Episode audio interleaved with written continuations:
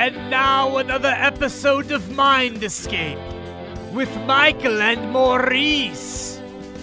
Take it away, Michael. Sacred Hey. mushroom rituals. Uh, the search for the blood of Quetzalcoatl uh, with our guest Tom Lane. Um, and uh, you can check out Tom's book. It's below in the uh, link underneath the video.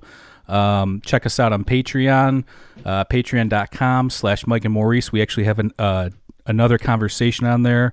Um, for just $2 a month, you get access to our exclusive content. Uh, we have a conversation about 5-MeO DMT with Tom on there, uh, uploaded right now. The so you can toad check, stuff. you can check that out. But uh, we're actually going to do an episode on the uh, mythology and the codices from uh, the Aztecs and uh, Mesoamericans. What's going on, Tom? How are you? I'm real great, and uh, I really want to make a comment about somebody should support you on Patreon, especially the topic on the 5-MeO DMT and the aspect of, uh, you know, these peyote, ayahuasca, sacred mushrooms. San Pedro, I have ancient rituals and ceremonial traditions, where some of this new stuff that's only around eight you need to be fully aware of what's happening and take responsibility. And the thing I tell people, you know, it's like the American Indians don't pay to pray. Well, if you advertise or take money, then you're going to be responsible. That's why I always like to be in special groups where every single person knows somebody in the group, you know, and uh, takes full responsibility for what they're doing.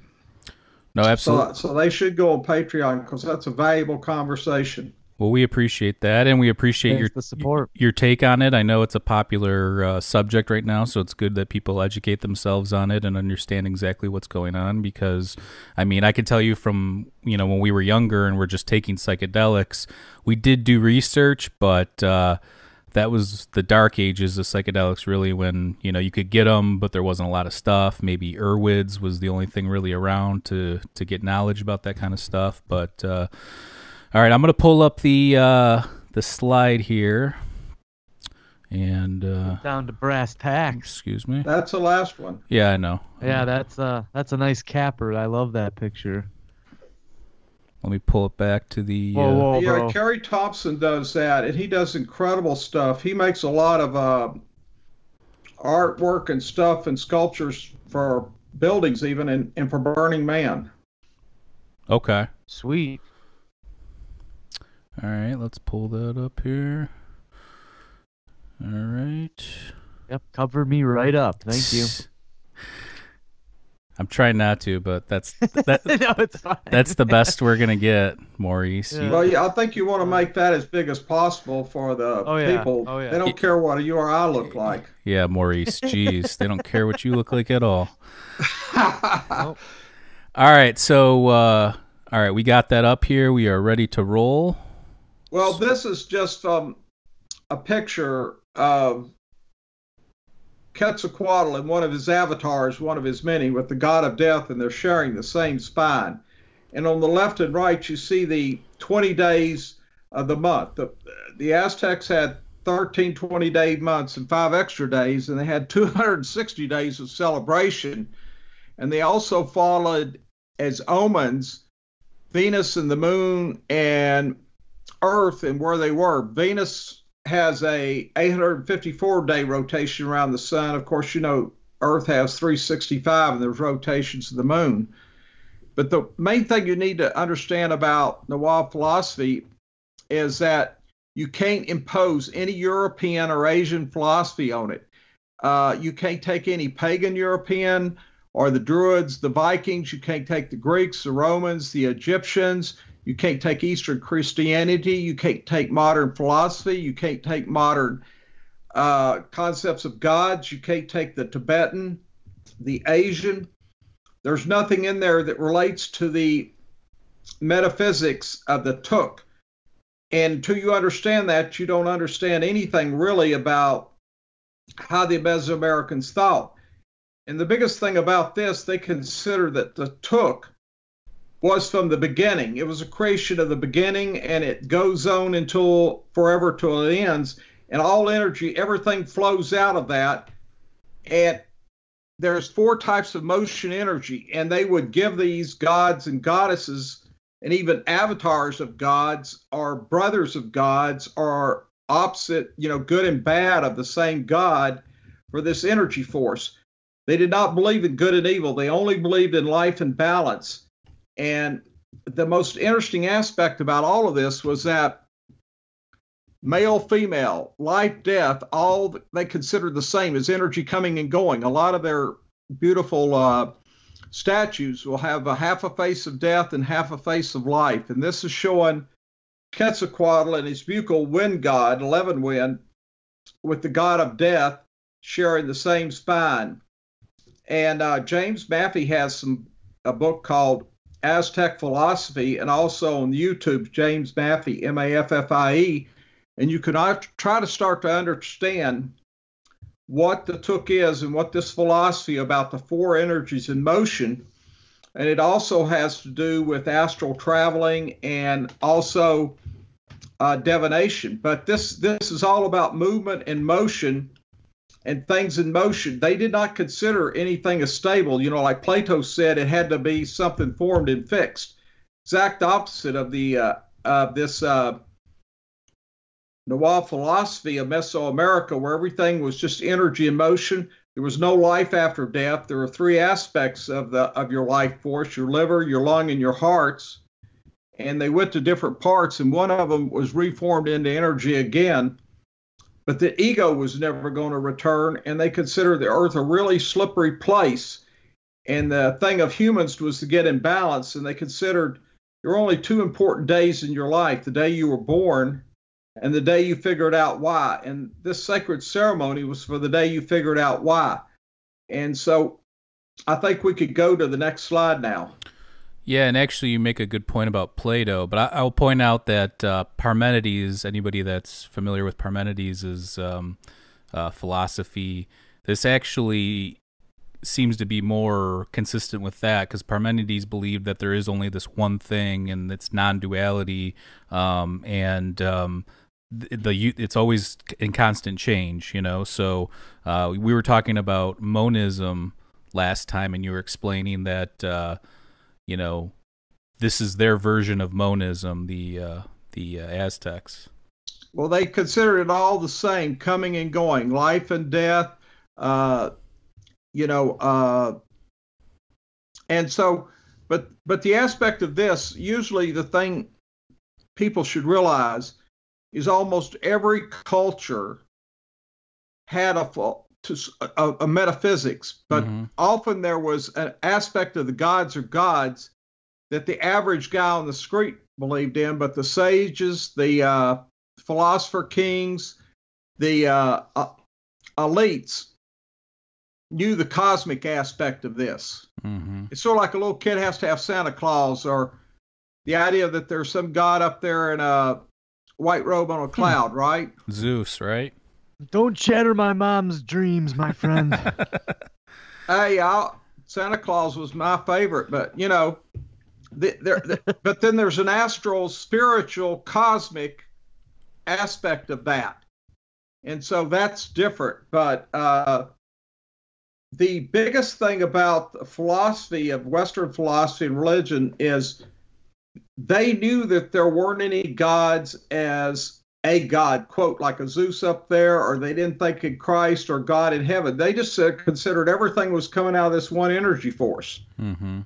And that they didn't have a whole lot of a uh,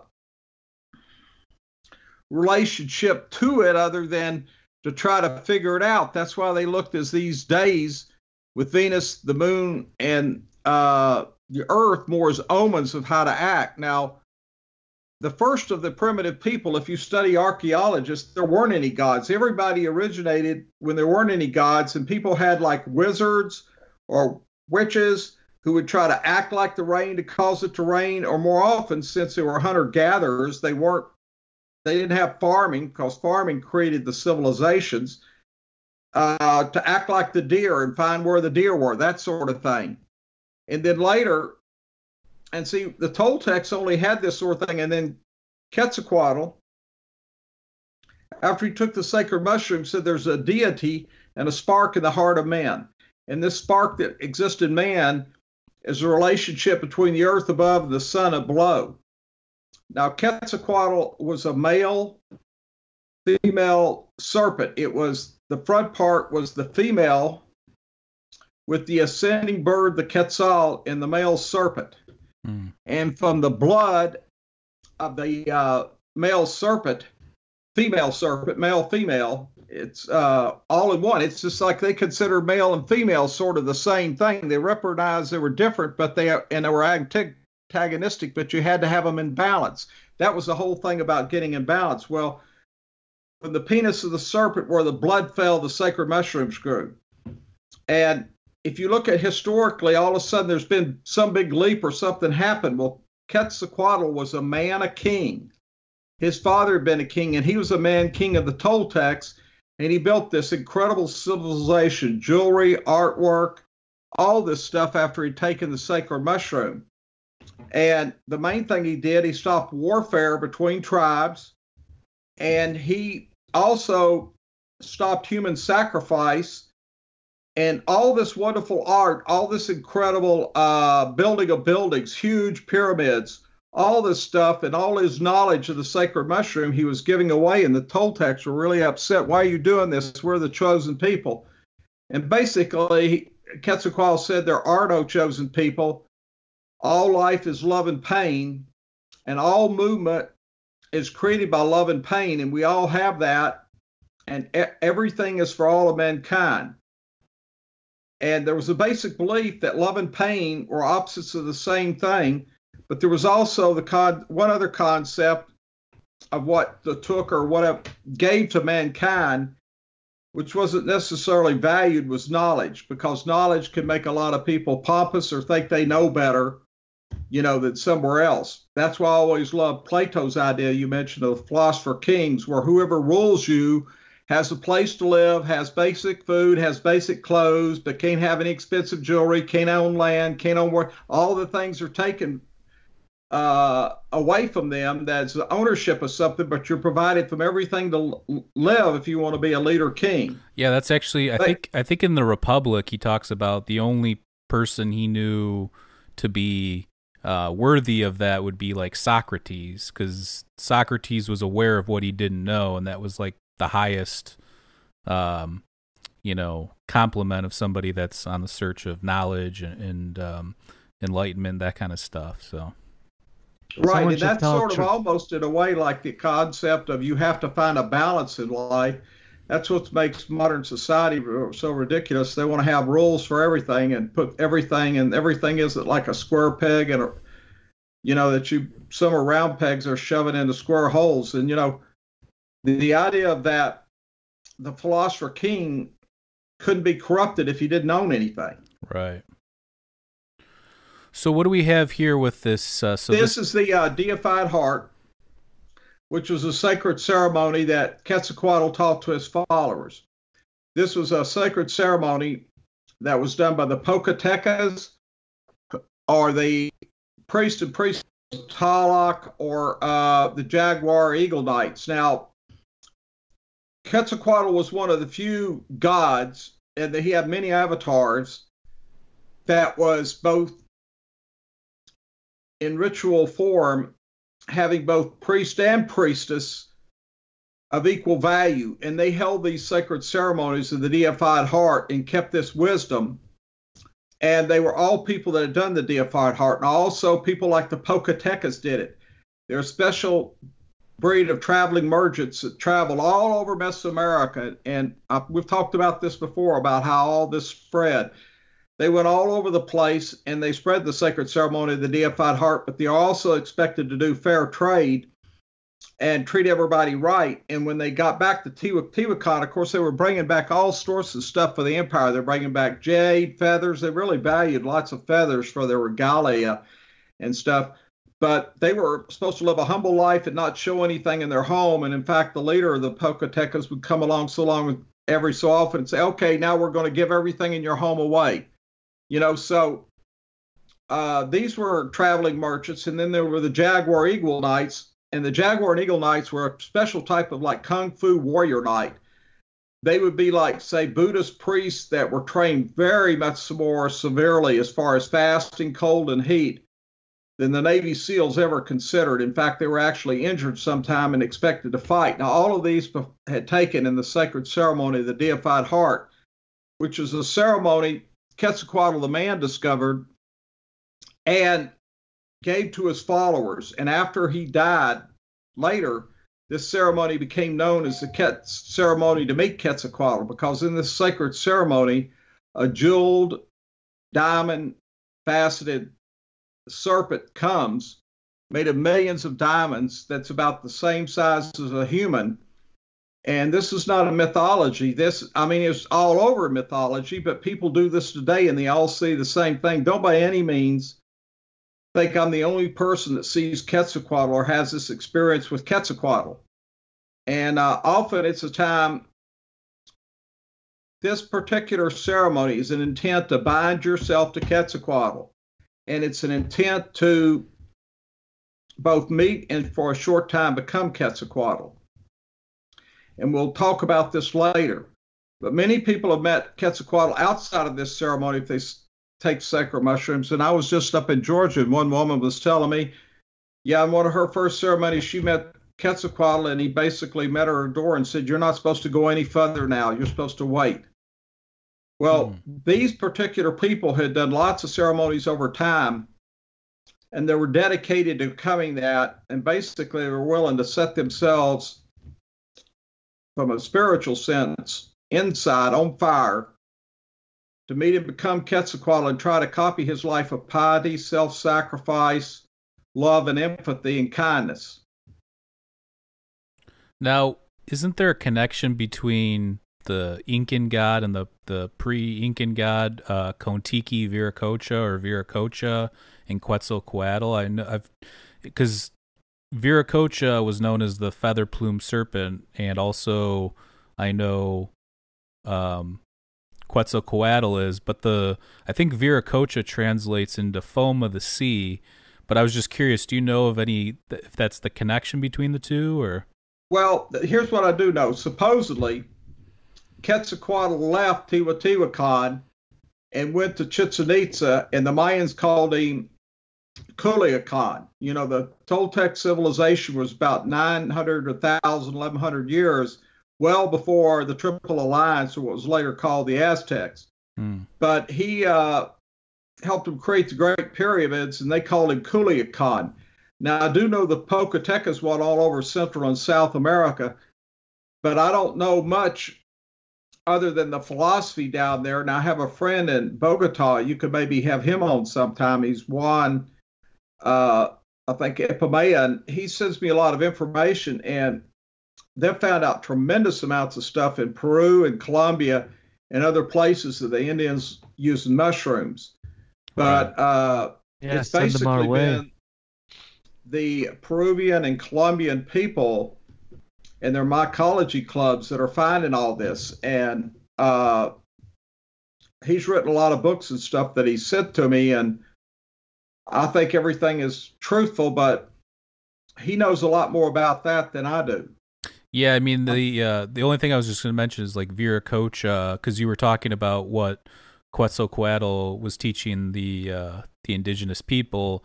The in the mythology uh, of Viracocha, same thing. He kind of just showed up as the savior and taught the people uh, agriculture, animal husbandry. At the time, people were doing human sacrifices, and he told them that was wrong. And instead of doing that, they should sacrifice flowers. Um, so it seems exactly, like, exactly. So it seems like there's a parallel there for sure. Yeah, and you know, if you look at this, uh, usually somehow it was a person. There was a king god, and sometimes how they ate that uh, uh, mushroom or an entheogen, and they had this connection between the body, the conscious, and the unconscious and they made this spiritual, intellectual link everything. And then they taught it to other people. Well, usually they were an astonishing person to have done this, to be the first to bring this to their people. But then after they passed or go away, the people, in essence, make a god of them, or the event that he's hmm. taught them to do, they name after that person. No, that makes sense. And that's that's not just Mesoamerica. That's in a lot of places all over the world. I'm sure a lot of people that have studied religions all over the world and gods and this know a lot about it. There's even a word for it when a person transitions into a god. So, do you think, though, be, before we get on with the slideshow, I just wanted to ask you a question really quick. I mean, are you familiar with the work of like Thor Heyerdahl um, and like you know the Kon-Tiki and all that stuff? How he? Oh yeah, he's a hero of mine because I've always uh, thought it baloney that people from ancient craft couldn't go from Asia to the uh, South America or to Central America or wherever. And, you know, it's obvious the Vikings made it to the Midwest. And, right. you know, they've found stuff from Central America, uh, uh, Middle or Mexico all the way up there. But yeah, I mean the idea I that uh, considered it absurd. The, the idea, and we've talked about this before, the land bridge. It's the only people made it over were this from this land bridge, right? The Bering uh, Strait, and that's absurd. And one of the most interesting things is like DNA, and they recently discovered in Peru, in a high mountains of all these uh, mummies they had of people from the Caucasians. You know where the Caucasians are in Russia? They're in around the Volga, where the Battle of Stalingrad was fought, way off the Volga River. That's way in the middle of Russia. Before you, it's right before the Urals. Right. And uh, they found those people's DNA. So and, and, now it's exciting finding DNA from uh, all sorts of things that they're finding. Uh, you know, people uh, what they thought either correct or incorrect. Yeah, the um, we actually talked about that on we did an episode, a couple episodes on Easter Island, and I was doing a bunch of research, and they did find so the DNA of the Easter Island people is um, mostly, I think it's like seventy five percent Polynesian, Melanesian, all that, and then um, I think like ten percent. Um, uh, what what was the other ten percent? I forget. But then there was there was a small like five percent of European ancestry um, that they connected to more ancient times. So it wasn't like it was recent integration of the Europeans when the Spaniards came over. It was a lot. It was a long time before that, is what they found. So um, the theory is is that I'm, I'm the whole basis of me bringing it up is just to point out that there was probably a lot more seafaring uh, travel going on, you know, with these rafts and ships that people were building and stuff uh, than previously talked about. You know, the Egyptians built boats, the uh, Greeks were seafaring people, the Phoenicians were amazing travelers, um, and then you've got you know these South American people, which Thor Heyerdahl proved that you could build this raft out of uh, indigenous materials found along the shore in uh, Peru and Chile and, and, sail all the way across the ocean. So well, he no, he was coming from Asia. Yeah, well, I mean, the one the Kon-Tiki was, and here's what he proved with materials back then, you could do it. So right, I'm right. sure if there was some knucklehead like me that got lost in the rocks direction and got in a typhoon, no telling I'd ended up in South America rather than in, uh, you know, Vietnam. Right. No, that makes yeah. sense. Um, so back to the slide here. So did you did an artist uh, draw this? This um... yeah, this young woman uh, who's a very visionary sort of woman. She's uh, you know, uh, she drew this, and I saw it. I said, "Can I use it and give you credit?" She said, "You can have it." And I said, "I don't want to have it. I just want to be able to use it because that express it to me. It expresses." the uh, aspect of the deified heart, sort of similar to the heart of Christ, you know, the heart on fire. Mm-hmm. Yeah, the aspect, badass. the I body's like intelligent, and the body can direct the mind and the subconscious what to do. And it's also the greatest healing power because in this sacred ceremony, the deified heart, if you pull enough oxygen in and you're in the state of mind to keep Quetzalcoatl, it'll do amazing healing. Uh, as I mentioned in the desert about three months ago in Utah, we did this ceremony, and Quetzalcoatl came and uh, literally swallowed a guy that had been in a motorcycle wreck, and he came out totally healed. And uh, I know I, my knee had been blown out on the Appalachian Trail, and it came out healed. But the aspect of this is not just that for the great healing power and divination and clairvoyance, but this is a ceremony for rebirth. It's an actual ceremony of rebirth. Hmm. Interesting. No, it's go next slide now. yeah, that's an awesome picture for sure. Now, this is uh, what was for a long time called the Vienna or Mixtec Mushroom Codex. It's the natives now call it the Yuta Tnoho Codex. And the original, what you're looking at here, has gone through about 20 hands before in 1667, uh, Leopold of uh, Habsburg gave it to the National Library in Austria, where it still is. Hmm. This is uh they know it's from the 16th century. They know it's pre-Columbian. And uh, it's made of deer hide with layers of stucco. Now, you don't see that. You'll see a better one of that, but have 52 folding sheets, about eight and three quarters by 10 inches long on the sides. And this particular page is called the Mixtec Mushroom Codex because it reveals the sacred ceremony of the deified heart and this is a ceremony that that basically uh, Quetzalcoatl taught to the uh, Toltecs, and this was the ceremony to meet and become the jewel-winged serpent, and it was also the ceremony of death and rebirth. Hmm. And uh, this was exhibited as a sort of an exemplar for the priests and priestess to use, and also so a lot of nobles went through this uh, process too. Now, if we look at this, you read it from bottom right up, across and down. Uh, in other words, the center here is uh, the red line divides the page, and you read from the right side up, across, and then down. So let's let's go to the next page. Okay.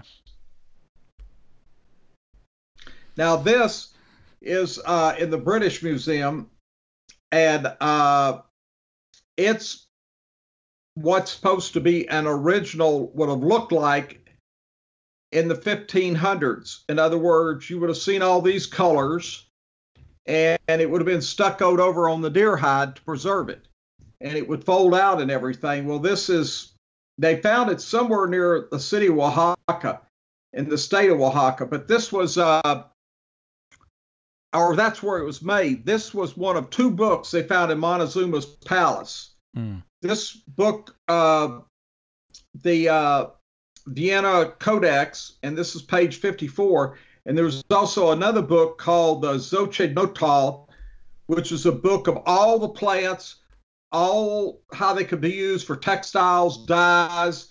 Uh, you realize they didn't have uh, digital stuff or YouTube or videos back then. There wasn't even the printing press. Uh, part of this ritual that you see going into the underworld in this water, Quetzalcoatl's also going in to re- retrieve this knowledge, this sacred knowledge about these certain plants and how they were used. Everything from weaving mats to food to dyes. Hmm.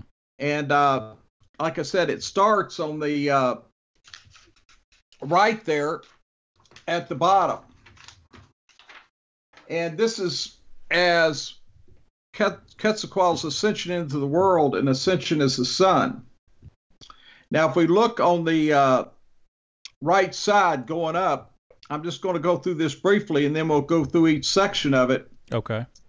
We see the symbol for, if we look on the right at the very bottom, the Utu River and three reeds that are being held in a hand, which means this life isn't in balance. And we have near this river two sages that are sort of spirits of the river. They're sitting below facing each other, and they represent the spirits of the river itself, with the symbol there on the uh, extreme left of them on the right side is the symbol of eternity. That's the symbol of eternity. And now what we're going to do is look at above them.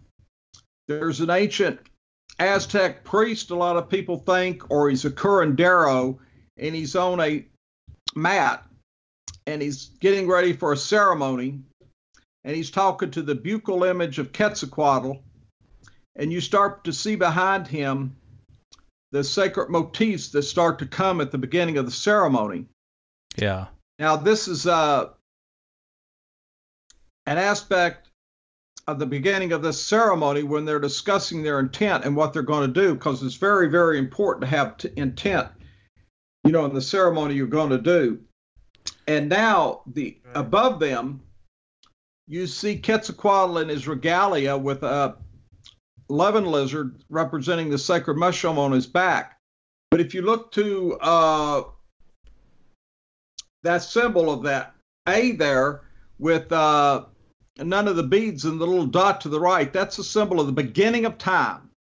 Right. And on the very right, you see Four Lizard, who represents a sacred mushroom, and and he has that little uh, thing with him that's a little lizard in front with four dots on it. That's how you know he's Four Lizard. Right. Well, Quetzalcoatl is going to take initiative to the Valley of Death, to the valley of where Quetzalcoatl is, who you see a symbol in the green on the far left, but on his back now is Four Lizard, but he's then changed into a Leaven Lizard So- because he's starting to go on the back of the avatar.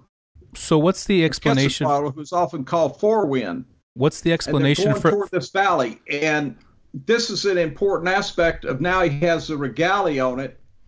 And these are live living mushrooms that are going to be used in the sacred ceremony. So is Then that we how? go above is- that and we is- see Xochipilli, the god of Entheogens, and the sun prince with tears on his eyes, and Quetzalcoatl scraping the uh, head of death, and the black bee.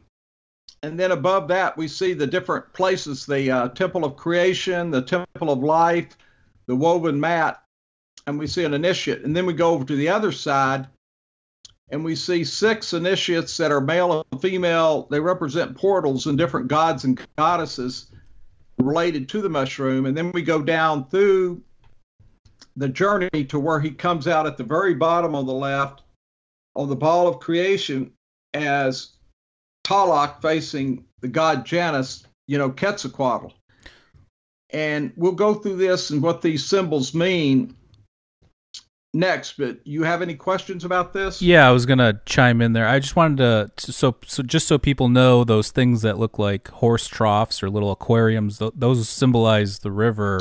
That Um, symbolizes the river and the cave near the river. And this is the Pacific River uh, called the Yuta Tnoho. I, I'm sure I'm mispronouncing it right, uh, wrong, but in a cave near the river where this this uh, is considered symbolic of this ceremony. And w- the reason water was in there is there's often a concept of burning water, the opposite of two antagonistic things. You got water and fire, right? Right. And this aspect of burning water, you're setting yourself on fire and your soul and spirit on fire to become Quetzalcoatl and to be reborn to the sun out of the underworld, not Hades, but the underworld. So back to the four lizard and the eleven lizard. Do those is the the, the number that's associated with them? Is that the amount of mushrooms, or what, what's that? num? What does the number symbolize?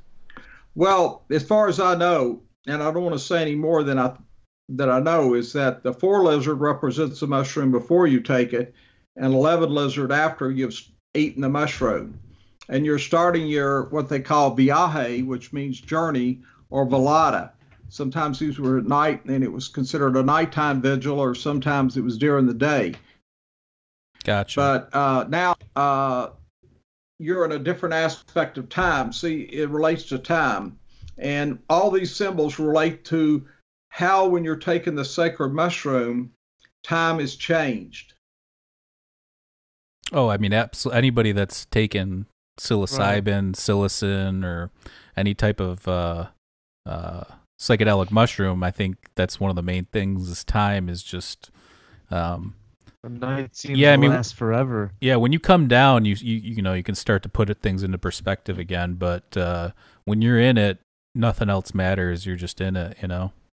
Well, they've shown, unlike LSD, which locks itself into the brain, that psilocybin is, is as safe as water or aspirin. I mean, you could overdose on water, but it's it's not toxic and it doesn't attach itself anywhere in the body. But the amazing thing, when they roll people laying down flat in these MRI machines, they expected to see the brain all lit up and everything on psilocybin, but they noticed the part of the brain that relates a lot to the ego and fear is at the front, the part that relates what's going on in the past, right now, and the future. So, you know, you're thinking there, and it's almost like you can think about three things at the same time past, future, and now, and you're making your decisions on that. And, uh, yeah, I think they creates a lot of correlate. anxiety Uh, and depression, and it all shuts down. That all goes away. Right. You're just here and now. yeah, they correlate fear. I think the amygdala is the part of the brain that's associated with the fear center of the brain. Right. So back So to the go- uh, the um, the codex here. So we were just at the, he was on the uh, the ball in the river, um, and then you were I think you were um, that's, That's, where- a ball of creation. so what is that? So the ball of creation. Why is that in the river? Well, it's it's more symbolic. You notice him going in the river, right? Right. And the, and and he's the initiate going in, and he's representing a male or female priest or priestess or follower of Quetzalcoatl, the followers of Quetzalcoatl, and they're going into the river, and you see the their life is not together. The three reeds there that has been held in a hand. Their life is in chaos, and earth is a slippery place, and they got to find balance. And then at the very bottom, you find the knot tied, but that represents the ball of creation. And there's sort of like four directions related to the four different parts of the uh, directions of the earth, and that's footprints. You can obviously see footprints on them. Well, the whole idea was to be in balance. And of course, in that top picture, you're not in balance. The ball's just floating and you don't have any control or balance in your life. And in the bottom picture, the foot is on the ball and it's in balance. Hmm. And uh, basically, you're in balance in your life. I mean that makes sense. Yeah. Right. And then you have the different symbols. Like I said, the one up there with the symbol where he's going head first, he's plunging into the abysses hmm of the river into the crevice.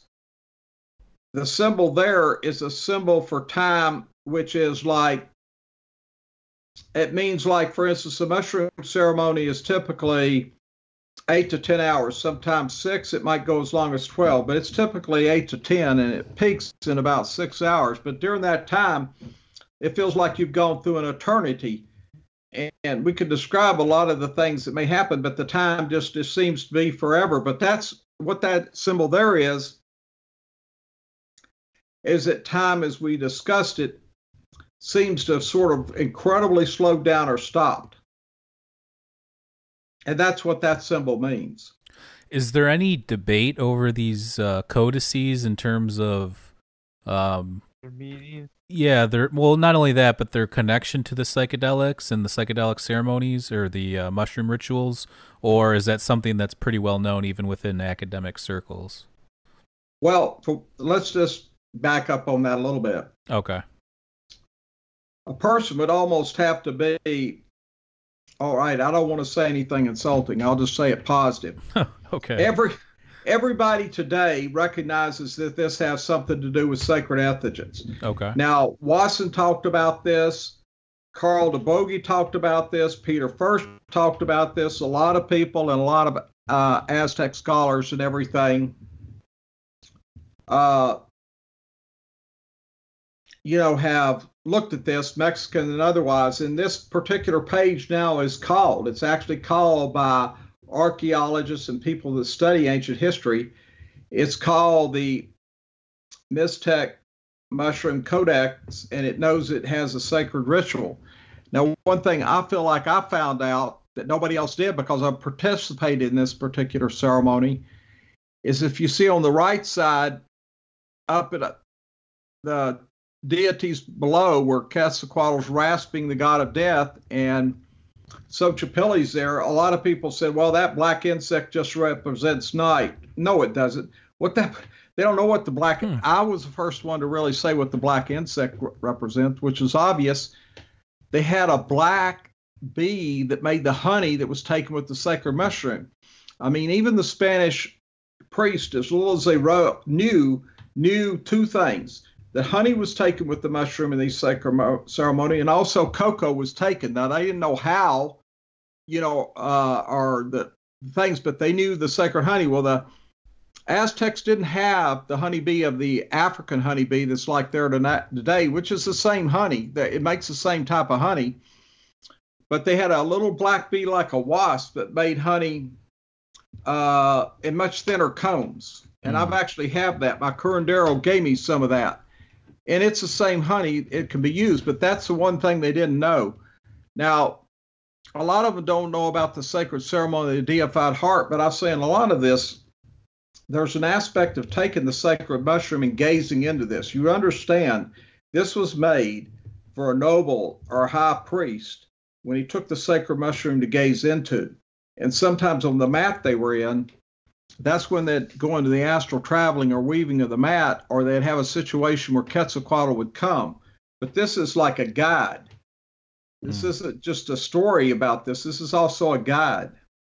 So, and you were explaining um, to anybody that watched before, we did do an episode before, but the audio was messed up. But in that episode, uh, you were talking about how you ingest these mushrooms, which is you ingest the family or the, the cluster of them living with honey. Is that correct? Well, you typically a day before, you fast the day before, and usually that day, and you do whatever is spiritual for you, where there, but you don't talk. The one thing you try not to do is talk to people. And usually there's a fire bit built in the four directions where you're looking for the sun to set or wood is gathered. But about three hours before, sometimes four, you drink raw cacao beans. And I brought some beans along to show people My man's prepared. You get these type of beans that you get that are uh, beans you could order on the internet that are still uh, uh, unpeeled. Mm, okay. And you you you take these beans and you uh, make a cacao drink. Gotcha. And some people add honey to it, but it's mainly chocolate, but it has two neurotransmitters. The story was Quetzalcoatl gave it to his followers as an aphrodisiac and the other he gave as a precursor to the sacred mushroom because of the two neurotransmitters in it uh, are bliss transmitters, and they make you happy and everything. But then when you take this sacred ceremony, so it is one of those using live mushrooms, not dried mushrooms. Is the cacao? Is that so? Do you mean like uh, the transmitter? Is that oxytocin? Do you know? Because that's um, that's I, I, it sounded like that's what you were kind of describing as oxytocin. Well, there's one page in my book on it where I describe the uh, different chemicals in it. One is PA, which is when two people are in love and neither one of them's feet hit the, hit the ground. They both think they're an angel. Mm-hmm. That particular chemical is being made, and then there's another bureau trans neuro, uh, bliss transmitter. Plus, uh, theobromine is like coffee as a stimulant, but it's much much better for you and uh, like I said, it, it's chocolate is known to be an aphrodisiac, mm-hmm. but this is much more oh, yeah. powerful. And but basically, the secondary use was to get ready for the ceremony a couple of hours before to get you ready, so that you would be in a good mood. Gotcha. That makes sense. You know, so you wanted to have some anticipation but you didn't want to be intense or worried of it. You ought to be overjoyed, and then you go on this celebration overjoyed that you're going to meet Quetzalcoatl. And then when the, the sacred mushrooms, when you gather them around, uh, you sing to them, mm. and they're living in bowls, or maybe you've grown them, but they're living, or you've got them in the woods, or brought in cow patties, and you're singing to them with your heart and thanking them for being the holy flowers of the blood and you're thanking them for enabling you to see Quetzalcoatl, and you're also thanking them that they're food, like food for the body, just like corn. And so you're saying these prayers and singing, they'll actually start to dance on their stipes. They'll start moving back and forth. Now, I don't like mean like a person, but they'll actually start moving. Mm-hmm. And then sometimes at the start of the ceremony, a conch shell is blown. And that was very simple. That, that means we're going to start, you know, we're going to eat the mushrooms. And sometimes four candles are lit, but the but the conch shell itself was very important. In other words, Quetzalcoatl actually wore it around his uh, neck. Mm. And in some cases, a jaguar whistle was blown too. But then when you ate the mushrooms, you took two mushrooms at a time because that represented male and female, and you covered them in honey. Now, when you put them in your mouth, you chew, chew, chew, masticate, you never swallow. And you keep eating them and eating them. And what happens is the roof of your mouth, your tongue, and your gums go straight to the spine and they go straight in the bloodstream to the brain. And the inside of your cheeks, the inside of your cheeks right here, go straight through the bloodstream to the ventral aorta of the heart. Well, when you're taking live living mushrooms, they're basically carbohydrate and maltose. And to get in it technically, the saliva in your mouth and the honey are changing that into pure glucose, and the, all the psilocybin is being transmitted into psilocin, Mm-hmm. and it's going straight in the bloodstream. It's going straight right in the bloodstream, right into your spinal column and your brain. It sort of almost seems to hit that at the same time and at the ventral aorta of the heart.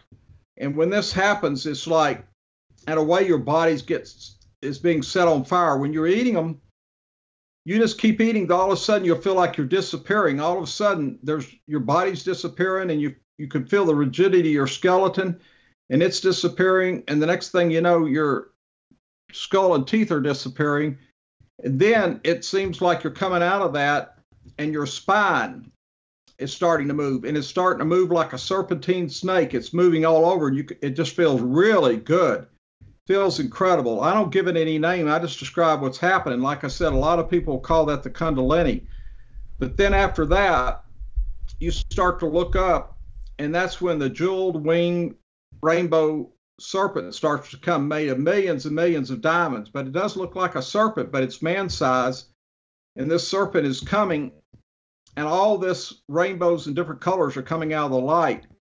And typically, the followers of Quetzalcoatl during that ceremony, uh, they they walked into Quetzalcoatl and walked into him and became Quetzalcoatl. Now, some people in the healing parts of the ceremony, if they were healing something, let Quetzalcoatl swallow the sage or the curandero, and then also swallowed the uh, patient to be healed. But when you get swallowed, or it's uh, you walk into him, it's like pure, pure white light, and it's just like you feel total empathy, total love, and you realize the power of all this, and it's incredible, and you feel like uh, life has been conquered over death. But the reason why it's a great healing ceremony is because you realize by breathing like and stopping at different places in your spine. I don't mean holding it there for a long time or anything, but breathing in and breathing air. You're pulling all this oxygen in your blood, and your heart's starting to come alive, and it's pulsating. And that's why they call it the deified heart. And even people that are there that are non-participants, if they look at somebody and they look at their uh, and there's all sorts of people have seen this. It looks like lights are coming out of your eyes. It looks like a flashlight's behind each eye, and that's biophotons coming out. The li- eyes can send light, but your whole face is starting to glisten, and they consider that your soul life was now being imprinted on your body, and your whole body was starting to glow. And Mm. I'm saying, if you're a non-participant, you can see this. It's just amazing. It's just so much energy that's coming out, and the energy and the sheer power of love and empathy and kindness and uh, Quetzalcoatl and having this feeling. And then after this ceremony was over, the people that have been in it have gained the right, even today, to, to call themselves Quetzalcoatl or call somebody else Quetzalcoatl. I just typically call myself a follower of Quetzalcoatl. But these ceremonies are still being done. Now, I don't mean that Quetzalcoatl doesn't come in other ceremonies. He Right. does come in other ceremonies. And I've seen him come when people have used dried mushrooms with honey Hmm. and masticate them and never swallowed and it went in. Yeah, you make a good point about the uh, masticating too, because I mean, anybody that's eaten mushrooms, I think the more you chew and suck on them, the more quickly and intense uh, it seems to come on. Uh, we talked about this last time too. Yeah, it's just like putting an aspirin on your tongue. Right. But the, but the thing I'm trying to go over here is like uh, uh, lots of other people have seen Quetzalcoatl and seen these Aztec deities and seen this stuff, and it's uh, like I've done a ceremony with a Russian midget uh, escaped in the Second World War from Russia. I've done it with a Vietnamese uh, Buddhist guy that came from Vietnam. He was one of the people over there when we came after the war. Neither one of these had a clue. They'd never heard about Quetzalcoatl, never any of this, and they all saw the sacred jaguar. They saw these Aztec motifs, just like Albert Hofmann did when he took this in Switzerland. So you're opening up a parallel world, and you're coming out of this with a lot of wisdom and the relation and the ability of animism, like to talk to plants, not like you and me are talking, but to, you know, understand how the living world out there is talking to you. Right.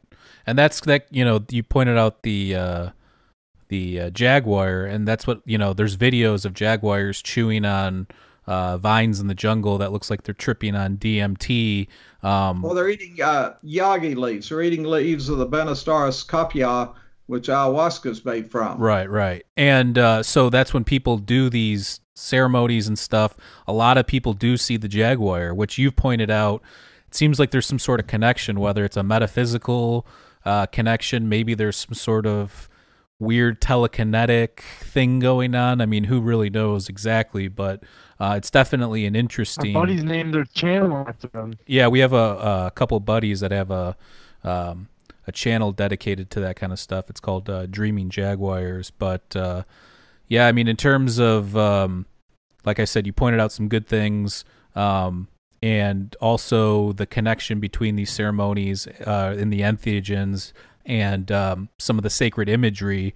Um, but do you think that uh, do you think it's necessary to for the ceremony to, to produce these images or do you think that people experience these things you know without being part of the ceremonies or doing them on their own or whatever the case may be? I would say 99% of 0.99% of the planet people on the planet can't do this because these open up neural links in your brain.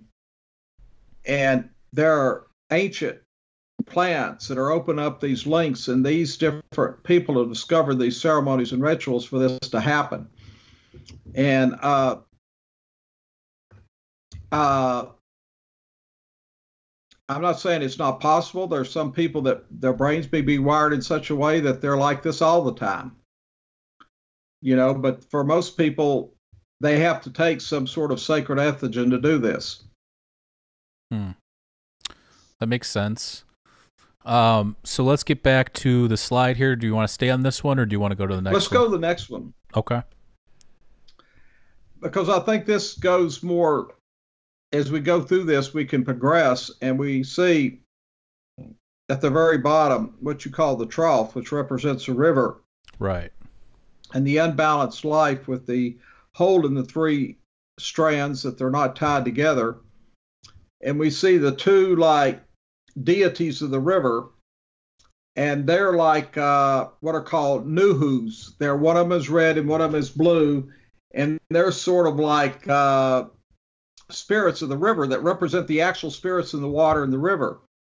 Now above them is Quetzalcoatl in his uh, like regalia. Mm-hmm. And here we see a representative for lizard, the, the sacred mushroom, who's behind the curandero with the white hair and the white beard, or the ancient sage or priest. And they're at the beginning of the ceremony talking about intent and what's going to happen, right? Mm-hmm. And uh, this is uh, the beginning of this ceremony. And right now, see, Quetzalcoatl is starting to get ready to do the sacred ceremony. But let's go to the next slide. Okay.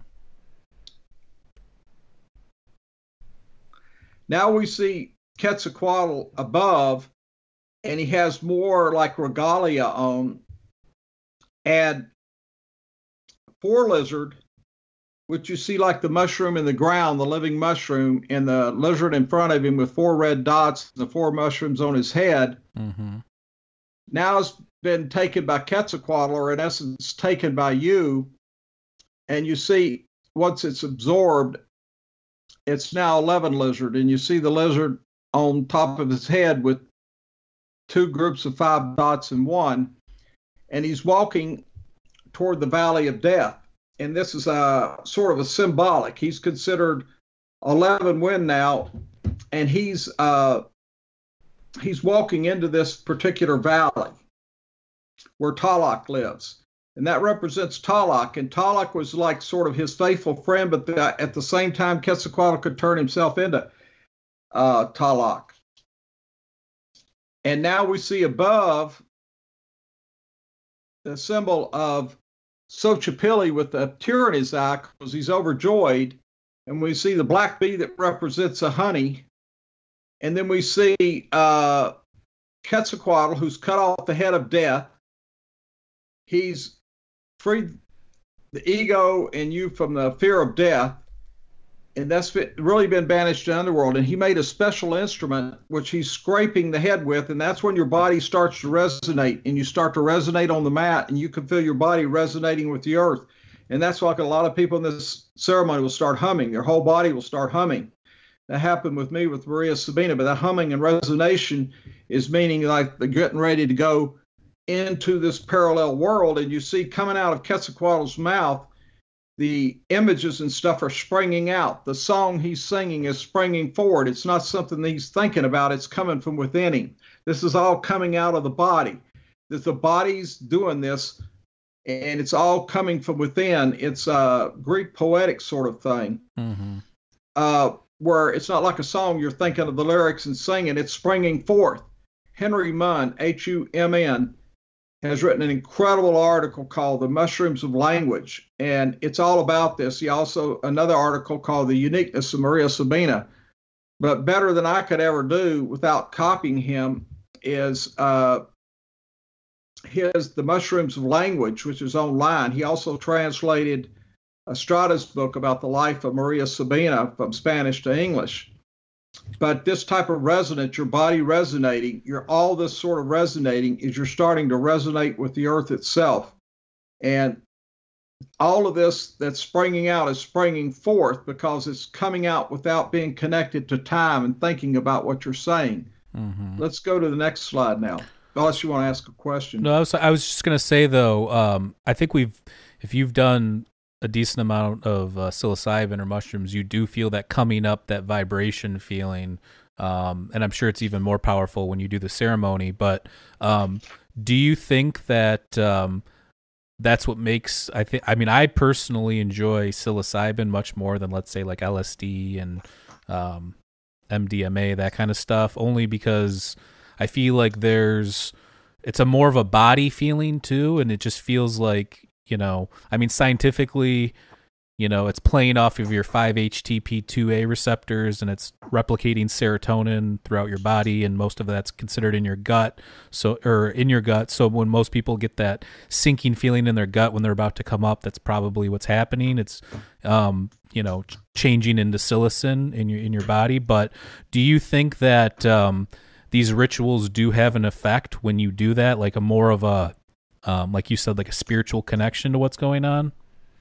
Well, I just think having a ritual is a spiritual thing, and like using language, like I tell people, don't use the word magic, don't use the word uh, psychedelic, don't use the word uh, hallucinogenic for God's sakes. You know, there when Wasson and not a lot of people got together, they even they said we have to find a new word because all these other words are really barbaric. Mm-hmm. And uh, the word psychomimetic had been tossed around for a while, but then they used created the word E N T H E O G E N to refer to plants that create the God within. Well, the difference between the right word and the wrong word is the difference between lightning and a lightning bug. And you, if you don't use the word like sacred and consider this a sacrament and do it in ceremony, it's taking you through portals right there. So it's the aspect of what you're doing this and how it's approaching it that's a very valuable thing. But these people that did these sort of ceremonies and what Quetzalcoatl taught, these goes back centuries, centuries. I mean, even thousands of years with ayahuasca and peyote and uh, you know San Pedro. and the sacred mushroom. And, and these people that were the curanderos, the wise people, and, and different indigenous tribes give them different names. That's why I hate when people use the word shaman because it's almost like totally disrespectful. You should use the native language name or at least the la- a recognized language of the country. And but nevertheless, these traditions go back a long period of time, and it's sort of like these people have learned how to do these. And the way I explained it is sort of like this. And I'll sort of flip this over on itself. Imagine you were like a native somewhere. Let's just put you in Australia, and you're an Indian, and you live in primitive conditions. And all of a sudden, you come across an airport, and all these planes are on the airport, right? Mm-hmm. You've never seen a plane, you've never seen an airport in your life. Well, that's like Western men to a great extent, and even Asians that found this. Now, obviously, you would want to have a curandero or somebody like Maria Sabina or somebody to teach you and go with you, or you would want to find somebody to have these ancient traditions or at least some sort of guide from somebody who've done it where the other people say, Get out here, I'm getting in the jet and I'm going to turn on the key. Now, I think there are some people, maybe like Terence McKenna and other people, that have a natural affinity. And but I but I feel like a lot of these people, when I see people, especially after the '90s, talking about this, it's very narcissistic, relating solely to themselves and what their what their feelings are themselves and how it affects them, rather than looking, I think, at the, more the ancient traditional ceremonial sort of use, and definitely the difference between big pharma and academia and the universities, which is a joke. I mean, that they may be doing a lot of good, and I'll just say it. You know, they're laying people on the couch, they're putting binders on them, they're giving them a pill, mm-hmm. and they're playing Mozart. Look, go out in the wilderness, go out in a secluded garden during the day, and take this, and you'll hear the greatest music you could ever hear when it rains. The birds, the trees. It's greater than any orchestra you could ever hear you'll see these spirits come out of the trees and everything, and they're all your friends, and you'll see all these people in this parallel world. And when it rains, it's just like the most heavenly noise, and the birds and the sounds out there in the wilderness are like the greatest orchestra you could ever hear. You don't need to hear Mozart or I mean, you know, and you're finding all these people that are coming to talk with you. It's just, uh, you know, I hear all these people talking, and uh, like Michael Pollan in his book, but there's nothing about the spirituality in there. About the only person that talks about anything spiritual today is Dennis McKenna. You know, it's. Uh, I just think uh, academia doesn't allow people to do this privately. A lot of people have talked to you about this and what they've experienced, but I mean, you're right you know, about the woods for sure. I mean, I remember, I think the largest dose of psilocybin I've taken was like 10 grams dried and it was a lot. It was very powerful, very potent. And I was out into nature, and it seemed like everything just dissolved uh, into one thing. Everything just melted away into this one thing. Um, and it was probably one of the most powerful experiences I've had. But being out in nature, there was this different connection than opposed to, let's say, sitting in a house or listening to music or watching TV or whatever the case may be. Yeah, you're surrounded by 60 hertz AC electrical cycles, and you've got all these preformed images on the wall, which are Paul Pereira being on a box in the matrix. And when you're out in nature, nothing duplicates itself. You know, you're seeing things from a really original standpoint. And it's such a difference in what you can experience, especially when you're on, you know, entheogens. And I don't know anybody that doesn't do it from a spiritual standpoint, mm-hmm. doesn't have these sort of experiences. Absolutely, I, I, agree. Uh, so let's go to the. Do you want to stay on this one, or do you want to go to the next one? Let's go to the next one. Well, we just point up above. Okay. That represents a regular initiate, and that's like uh, the the wall of creation, and I think the wall of life, and that represents a ceremonial mat. And this is the initiate's just representing the average guy there you know, he's not a god or deity or the average person. And they have the two mushrooms representing the female and female, and they're get, getting ready to be initiated in this. Now we can go to the next one. Okay. Okay. Well, this let's go back to the other one for just a second. Okay. Okay. Now you see the black bee on the extreme right and Quetzalcoatl scraping the head of death. In front of him is Xochipilli, the sun prince. And that's who we're going to be looking at in the next slide. So go to it. Okay. I have a whole entire chapter of my book, and I mentioned the Sun Prince a lot. This was a sacred Aztec god that was found buried.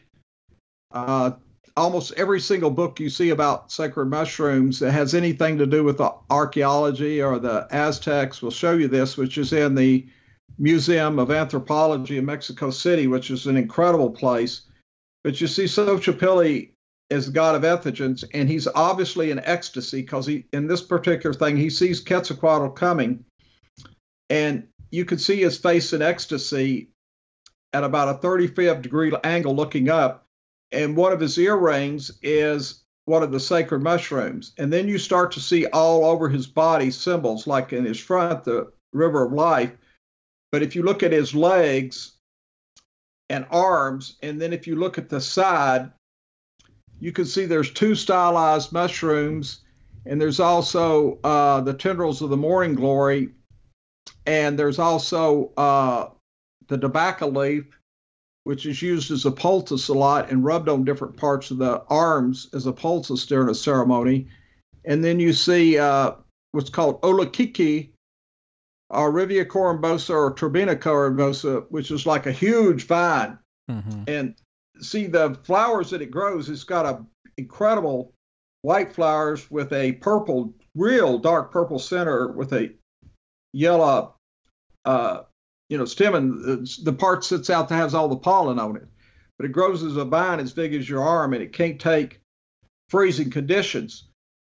Uh, but this was a god of flowers. It was a god of song. It was a god of dance.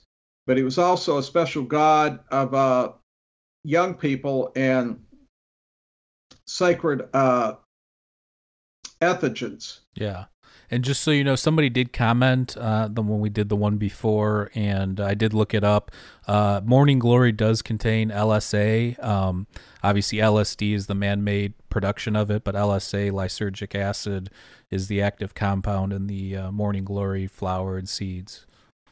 Also, in the uh, Rivea corymbosa. Now, not every morning glory has it. It's the heavenly blues that has the uh, LSO, I guess you said, and LSA, yeah, LSA and the uh, Rivea corymbosa, which I'd like to grow here in North Florida, but it just can't take freezes. Gotcha. But you know, morning glories to come back, but I just grow them for their beauty because to me these eth- entheogens are more like you know, as I mentioned yesterday, a firecracker compared to the bottle rocket, you know, right. the sacred mushrooms. Uh, that makes and sense. Uh, we can go to the next slide now if you want. Okay. Now we're on the other side, and these six deities represent people that are uh, like one death, nine grass, nine herb, one eagle lady. Uh, they're all different avatars. The one eagle lady, the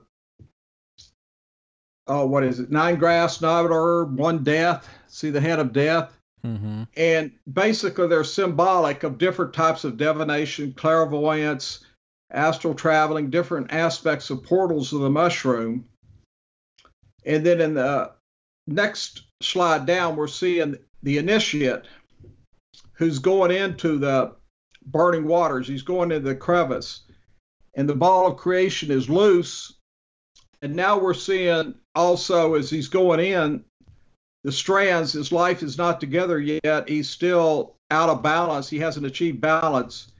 And we see the symbols of like the A with the flint in it and the flint below, which is a representative symbol that time is really slowed down. Time is different than normal time. That you know that eight or ten hours may seem like sort of an eternity, but it passes, you know, in, in the eight to 10 hours, but it's a totally different type of time. Right. And then below, we see Quetzalcoatl as Tlaloc and his uh, jaguar regalia facing uh, an avatar of Tlaloc that is like Janus, that is facing forward and backward in time. Now, now let's go to the next slide. This is again sort of a close up of this symbolism. And of course, in the middle bottom, you can see symbolizing death. I think the one on the extreme right at the top is Eagle Woman. Certain other of these represent different herbs, but they're all representing gods, but not gods as we think of, but more as forces of energy. Uh, Olin energy, Malinalli energy, and Nepantla energy. It was energy like of uh, uh, oscillating back and forth, or energy that was like a weaving back and forth, or uh, an up and down sort of energy that was related to energy and motion. And when you take the sacred mushroom, a lot of times you can see this, and you can use these sort of things to heal or heal yourself, or even go into uh, some sort of like astral traveling or divination or see the future or uh, all of these are symbolic images of representing a type of portal for the sacred mushroom and an aspect of that like one eagle represents a feminine side Mm. let's go to the next slide Well, I, I want to ask you, uh, is there any significance? Some of them are holding two mushrooms, some of them are holding one mushroom. Is there anything to that? it sort of represents symbology usually two represents male and female Okay. And I don't know why the person is holding the one mushroom. Uh, exactly. Maybe they're I'm- lonely. yeah. And uh, they also have different aspects of representation of these dots and symbols, Bob. And that little thing that looks like a fish float is actually a piece of flint. Hmm. Ah, That makes sense. All right, we'll go to the next one here. Well, this is the one where you're back in time and you've come out of the crevice and now you have the ball of creation and your foot's on it and you have it balanced. And that was the whole thing to gain balance in life and to gain your balance and ability to be uh, have a life in balance instead of out of balance. And that's why you see now when you come out of this, the cord there that's tied together, yeah. that means that you've left uh and you're and now you've achieved balance in your life. You put together the male and, and the female principles and uh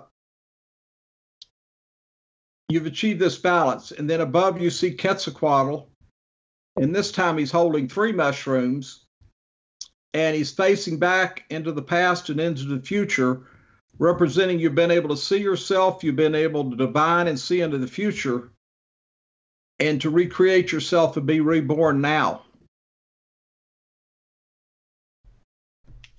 And this is this has something to do too with um, each initiate sort of bringing their own life story and character to this. This is sort of considered the trinity of man, God, and goddess, and the ascension of mankind to the sun and our connection to the deity uh, that spark of divinity of life is in our life and this is uh, a spiritual development for controlling you know the sexual male female that's why the, the blood of quetzalcoatl's penis was where these mushrooms grew because of all this sexual energy representing male and female energy is what we have to have in balance and the, the two religious nights are also symbolic of singing to what's called the pyramid of the sun. Mm-hmm. And uh, the sun in all its glory, you know, is initiating the rebirth.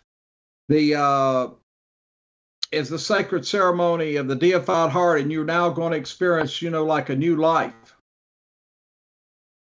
And clairvoyance, powers of foresight, all of these things, you know, are involved in this. so I guess you know we've sort of gone through the codex, the ancient codex. You can see this online, and uh, you know, but this is what I, I I was talking about. There's two different things that really tell the story of the deified heart, and one of them is the codex, the Vienna Codex or the Yuta Tnoho. Sure, I'm mispronouncing it right. Uh, Mixtec, which means people of the rain, people of the clouds. Mm. You know, they, they lived in the mountains down there in, in Oaxaca. So it's considered the people of the rain or the people of the clouds. And they, uh, this was drawn, they know this was drawn down in this area, and put together in this area, but it was found. Uh, Cortez out, took it out of Montezuma's uh, t- palace. Montezuma had two main books up there. This one and the other books that described what all the plants and animals, how they could be used for everything, everything from sacred ceremonies to eating to weaving to dyes to textiles. Gotcha. So do you want me to go to the next? Okay. Now we're basically here going to talk about, for a short period, about the Eagle and Jaguar Knights. They were all called Eagle Knights. And uh, even though they're called Eagle Knights, they had two groups that represented day and night. The Eagle Knights and the uh, representing day and the Jaguar Knights at night.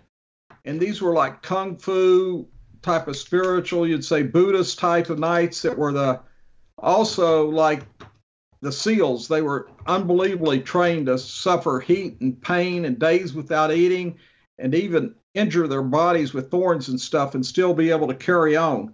This is a very, very, very sort of uh, a set group that their goal was also they were followers of Quetzalcoatl. And this is uh, way in the mountains where they had a fortress called Malinalco. And this is a picture from it from the day, and it was carved out of a mountain uh, near Malinalco. And that's why it's called the Temple of the Eagle uh, or the Temple of Malinalco, which you can visit today. Now, if we go to the next picture, we can see it was literally carved out of the mountains. Every single feature of this is carved as one piece out of the mountain. There wasn't anything carved and taken here. This was a very, very isolated where they held this these sacred ceremonies. And this was the only fortress that was never taken there by the Spanish. They had battles there, but finally the Spanish just gave up. And I it- think it, was so isolated and out of Yeah. the way that they simply just didn't want to. There wasn't any worth in taking it. Yeah. Uh, Thank God Yeah. it was preserved. I mean that makes sense. It's kind of like uh, what's that site in um, oh Petra in the uh, Middle East? How the Bedouins could live there and nobody else could, and they were constantly being attacked, but uh, they were able to live with very little water, and they had their own techniques. So people had a tough time battling them in their own environment because they were so good at surviving there, and everybody else wasn't. Seems kind of similar to this. yeah, or there wasn't anything to get. It's like the Huichols that live in the Sierra Madres North. They don't live in a particular city. They live in all these little rancheras and come together for celebrations. So there's nothing back there to conquer unless you want to get a goat or two and a little bit of land that would take you two weeks by a donkey to get there. Right. Uh, so this was discovered in 1938. It was rediscovered. It was 1938. It was found by an archaeologist. If we go to the next picture, we could sort of see a picture from that era when it was discovered and after the battles and everything and how a lot of this looked. Mm. Pretty Uh, clean. Looks like they did a good job with that stonework. Yeah, everything was carved straight out of the mountains. Uh, these people were incredible artists and art, are uh, artisans in making jewelry and regalia and headdresses and everything. And and they had incredible dances. Like they practiced these dances forever for these ceremonies. And boy, did you get in trouble if you make a misstep during a dance. Hmm. You know, uh, th- this these were really sacred religious sort of events that they'd have and have these dances and wear these feathers and play this music and the dancers especially uh, had to get everything exactly right to them it was a very spiritual thing this you know it, it had a lot of meaning to it now if we go on to the next slide we can see sort of how it looks today and how they've set it up for the tourists to go there.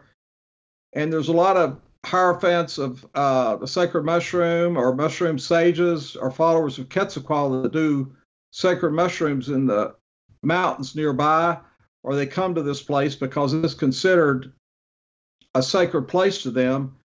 Uh, but this is designed, you know, that the regular tourists can go there. And as you see those four poles holding this up, you see the opening to the mouth that you're going to do. That was like the mouth of the uh, serpent. And then Yeah. the next picture, if we on that, we can see on one side one of the. Oh no, this is a one of the jaguar knights. It's just a picture of a drawing from that era Okay. Can go to the what a next one? jaguar like in his regalia because he would have been going into this after drinking cacao he would have been dancing and singing Hmm. and then we go to the next picture and we can see the typical regalia of the eagle knights and the eagle knights and jaguar knights had to take four people alive in battle to, to gain the, the basic status to be a knight and uh, these eagle and jaguar knights, one thing about them in battle, they absolutely did not fear death at all. They had absolutely no fear of death. If you imagine you have soldiers that are intelligent, that have trained for a lot of times, that are picked from the elite, and they've gained this status from these, uh, they're going to be, but they were considered, you know, the prime protectors of the empire. Mm. Now let's go to the next picture. And actually, I, we talked about that last time, but they found a suit and like I think it was either an ancient Mayan city or something. It looked like Batman, kind of like an ancient Batman yeah. suit. Yeah, I think that was down toward the middle, and it looked like real like the. Well, see, the Batman sort of people were considered. Uh, the bats were considered very sacred. You know, the the uh, Mesoamericans from the Toltecs, who existed way before the Aztecs, and all these people uh, really had a relationship to the earth and between night and day. And of course, the bat was very symbolic of night, just like the owl is. And as I mentioned before, there were some of these Aztec priests that would have these fires that they would make with ashes, and they would put live scorpions and rattlesnakes in there and burn them, and then rub these ashes all over their body and take mushrooms and go out at night. It's crazy. They, they, yeah, they went out like at night, and uh, I certainly wouldn't want to meet one of these people at night. And, uh, and even during the day, they would be wearing these black ashes all over because they were they were considered people of the night. These Hmm. particular priests, and and they represented the night even during the day, and and uh, they were expected to live under extreme conditions of uh, meditation and fasting and that's that sort of thing. Hmm. But as you see here, representing Quetzalcoatl, we have one of the eagle or jaguar knights riding on the head, and you got to imagine this dragon being in motion. Everything was considered in motion. And the scales are sacred mushrooms. I mean, it's pretty obvious that these scales are sacred mushrooms. Mhm. For, so you're going on this vel- velada, this yage, and you're riding uh, to become and meet Quetzalcoatl. And so this is very symbolic of this, and you can see it was all carved out of the mountain. And I think behind that, where you see that aspect of leaning back, that's sort of like you're not falling because you're going forward in motion. Everything's real fast. Gotcha. But the wind is pushing you back. So it'd be like somebody getting whiplashed in a fast car, or being on the back of you know some, you know, if it was a fantasy. Well, if you're riding down in the air really fast, you're not going to be standing up straight. right, right. You you you you achieve your balance by your back somewhat. You know. Yeah, to anybody that's listening and not watching, the it's it's Quetzalcoatl with somebody standing on the back, be, do almost doing like what like a back like a back Like the bend. ma- yeah, like a yeah, back. like the Neo in the Matrix, I would think, like you know, avoiding those bullets. Yeah, and, and his feet are on the head of the of the serpent, and he's riding him, and you can see the sacred mushrooms. There's about what is it, eight of them or seven of them that are like scales going back. right. If we go to the next slide, We can obviously see a battle went on there and part of the entrance chipped away, but Quetzalcoatl was drawn. You were entering into Quetzalcoatl. You were going to, by intent, to meet and become Quetzalcoatl. And so you were going into this entrance singing and dancing, and this is all carved out as one piece inside. Now it is circular inside. The place where everybody sits down for the sacred ceremony is circular, and you start to see in the middle of the circle the eagle there, and back behind the eagle, actually on the part of the carved place where you'd sit, you see the head of a jaguar and like two paws. And if we go Have in, you done a ceremony here? what? Have you done a ceremony here? No, I would love to, or in the mountains nearby. Uh, Do they still do them, or is that no, not really? well, there are certain cults of people. Hmm. There are certain Mexican who are still mostly Indians, and there are certain uh, Americans and Europeans that do this sacred ceremony in the mountains, but they don't.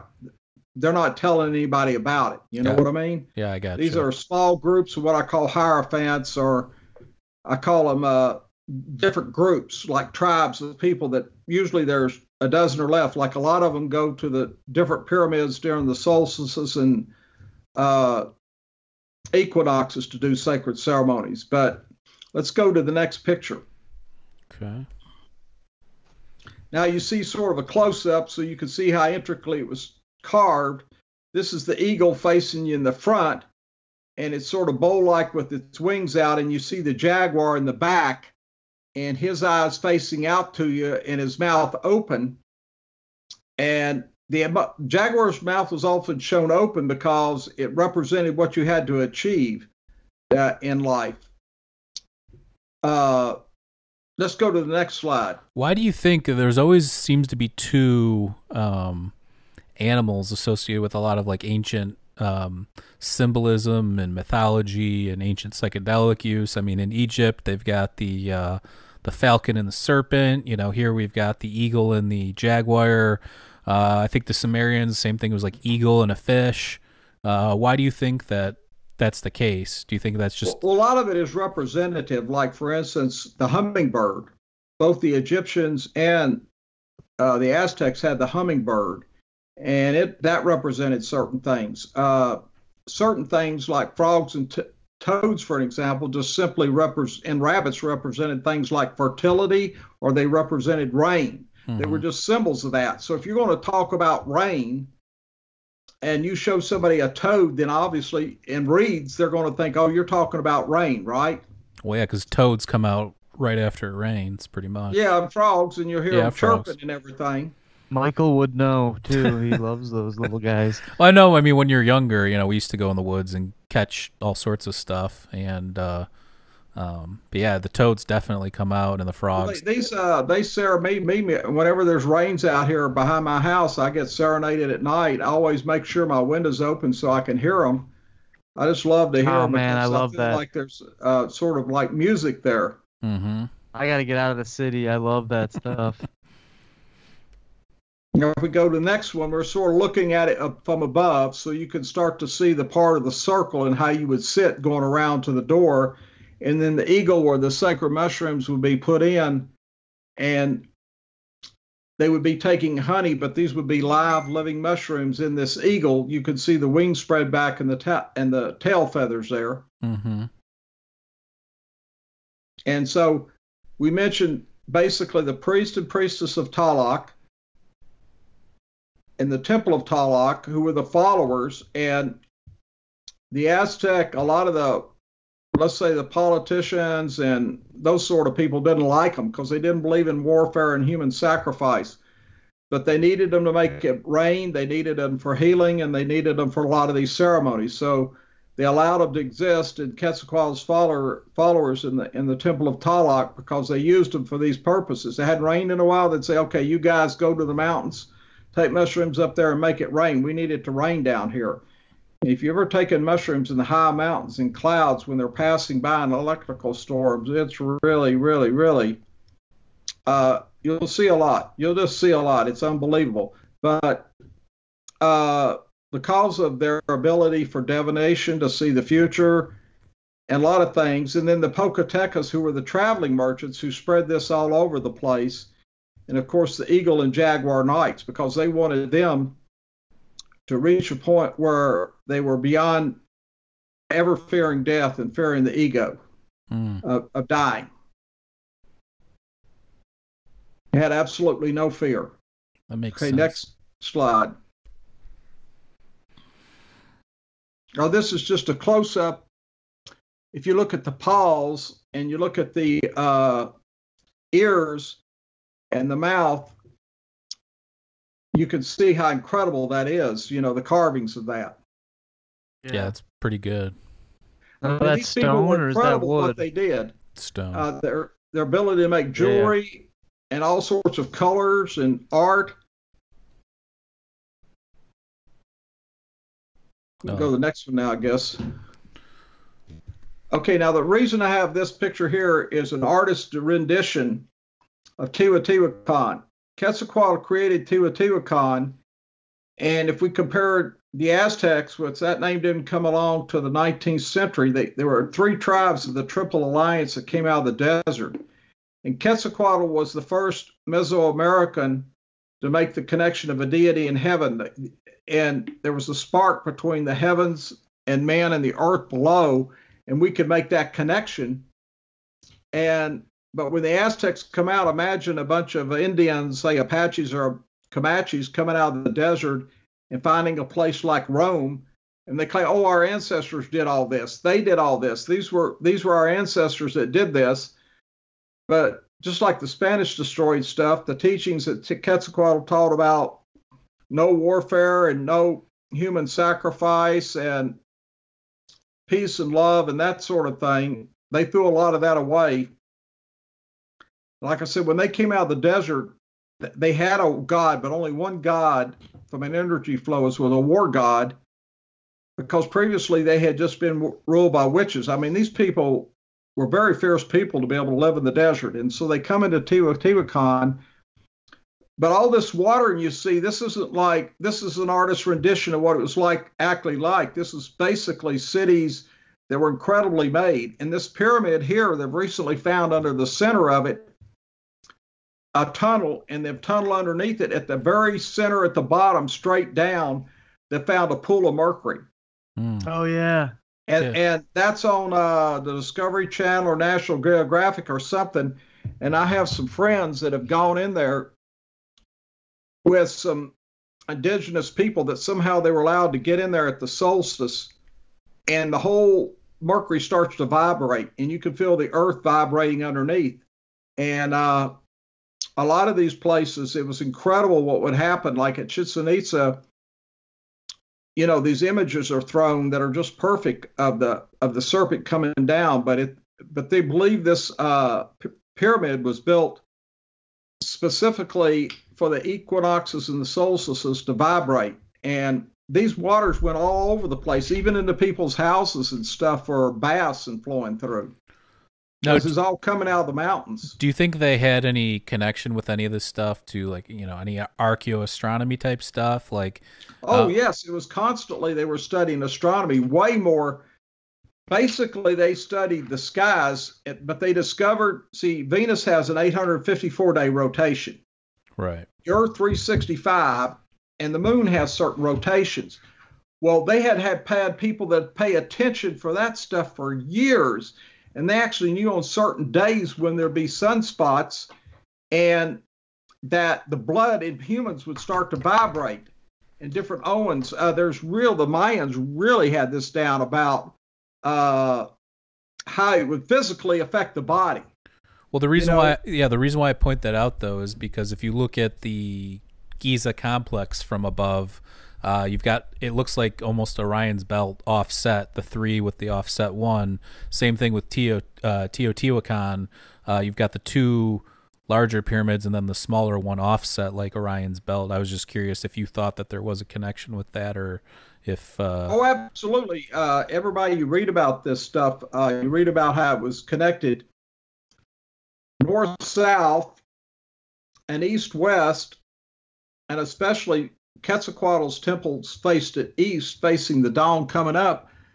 but that all of this was oriented by different stars, and there was a lot of important reasons about this. You know, what a lot of people don't realize that pyramids, when the Nile, you know, wiped away everything, the land, you know, when it flooded, Right, right. the only way to figure out what was your property was by triangulation with certain pyramids. I mean, if you've got three pyramids, you can determine where all four corners of your land are by how they line up. And Yeah, of course, it was also related to the stars and everything else. And but for instance, they knew that Venus rotated counterclockwise. That was really amazing. Uh, these people had a much more of a concept of astronomy from a concept of the moon, Venus, and the Earth, and they had all sorts of symbols for that. They're related to that Yeah. particular day. They, you know, they had a, a rotating sort of thing of how these symbols would rotate. You know, you've seen those sort of things like keys that rotate Right. and there were basically alignments uh, at certain times and places of the moon, the earth, and Venus, and what that would mean to people. Yeah, I mean it's crazy when you think back then, you know, obviously with modern technology and living in sheltered housing and um, you know, all that stuff, we're not confronted like they are. You know, like when it got dark back then, all you had was the stars and um, you know, survival and different things and trying to figure different things out having to do with the natural world and now we live in a technology based world where the only people really studying the stars are amateur astronomers and um, astronomers, cosmologists, that kind of a thing. So it's it's it's definitely interesting that back, Anytime you go into the wilderness or somewhere where there's no planes or something like that, it's incredible. Uh, the stars and the stars at night, what you see. And it's rare to find places in the United States. I know there's one place supposedly in the United States, I guess it's the government keeps it together, where there's absolutely no electronic transmission of anything. You can go to this place. that's awesome. No cell phones, nothing there works electronically. That's how it should. There should be more places like that.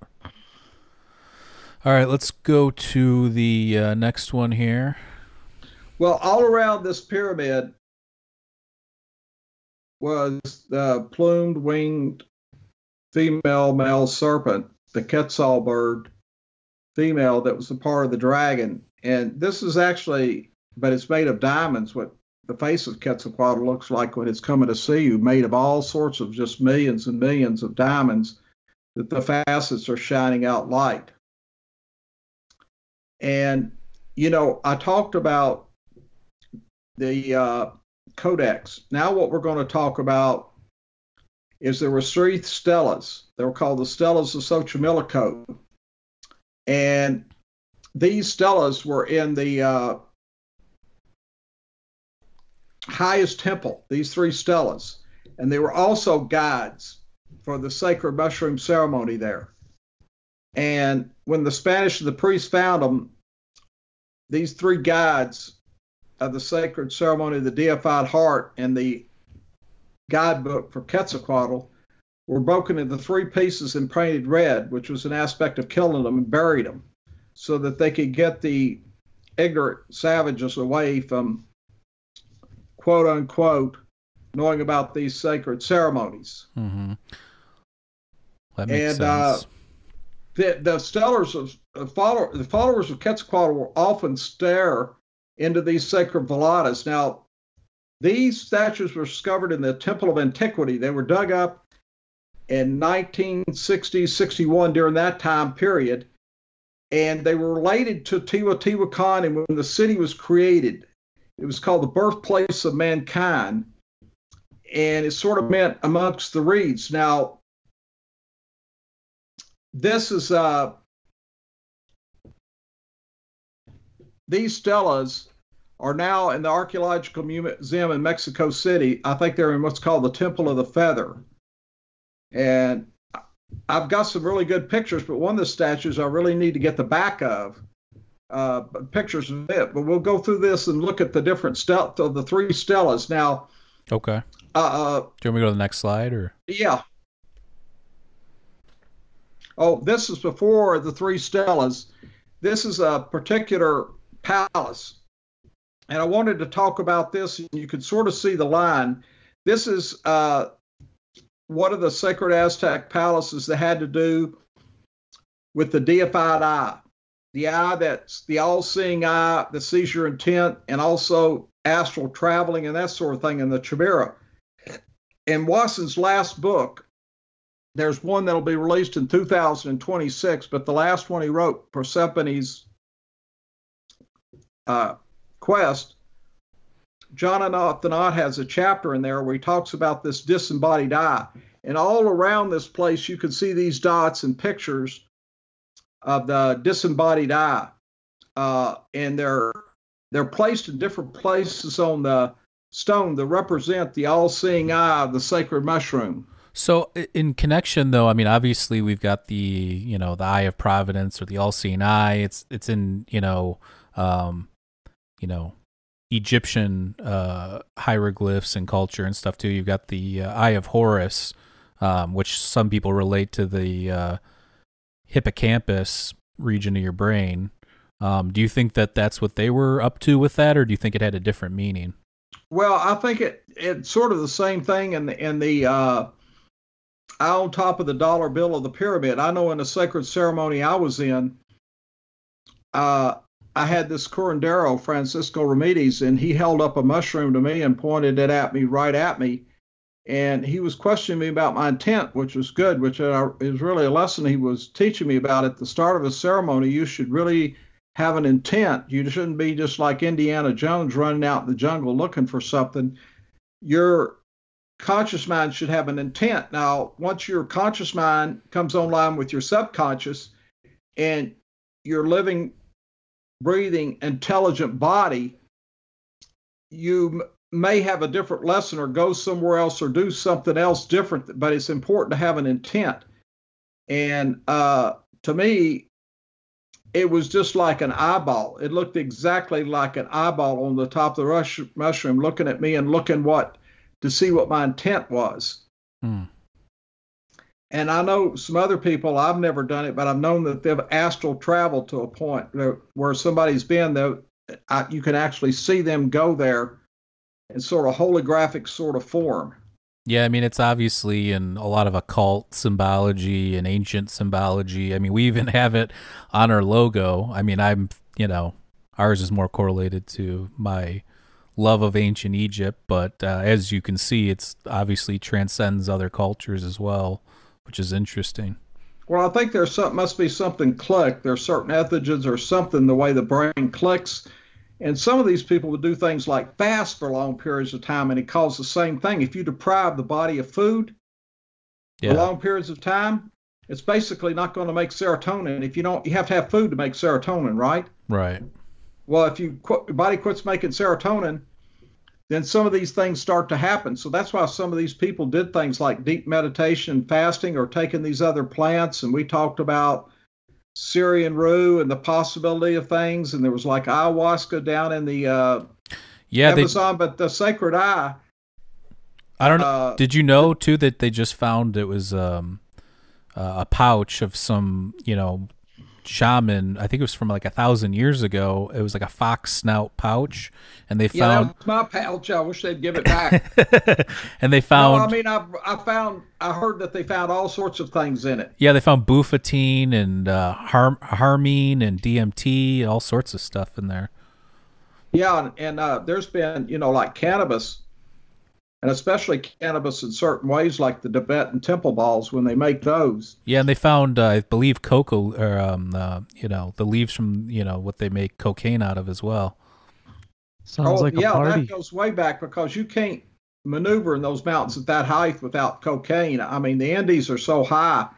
I know when I get to 10,000 feet, like when I'm down there, I start talking to myself and answering back. Uh, you know, the Spanish had to let the Indians use the co- coca leaves as to work in the mines. And, you know, all of Bogota, there's coca flowers all over.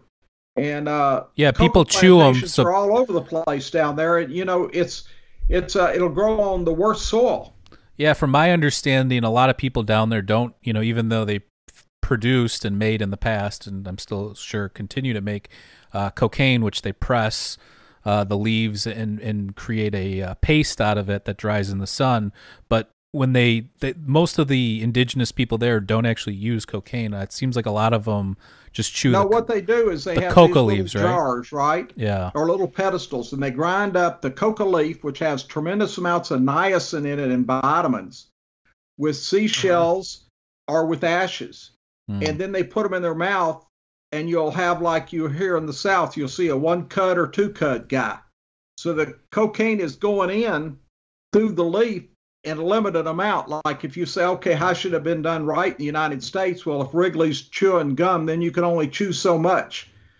And what they're doing is they're grinding up this coca leaves and it has not only like i said what they need the cocaine for the stimulant but the niacin and other vitamins. And so they're just making a sort of a tobacco chaw with the uh, ashes and the seashells. yeah. The way I understand it it is like their version of chew or even like smoking a cigarette. Like it gives you that little nicotine buzz that you need to. Sounds like uh, you get way more out of it though. Well, I'm Nicotine sure- it doesn't really get you a buzz. I mean, it gives you a shitty buzz. It doesn't give you a nice energy buzz. I mean, if you're smoking a lot of cigarettes, yeah, that's true. But Well, I mean, when people go over the trains in the mountains, they actually pass out coca leaves on the trains to make sure that uh, you don't get awake? nauseous. oh, that makes You're sense. actually passing okay. them out.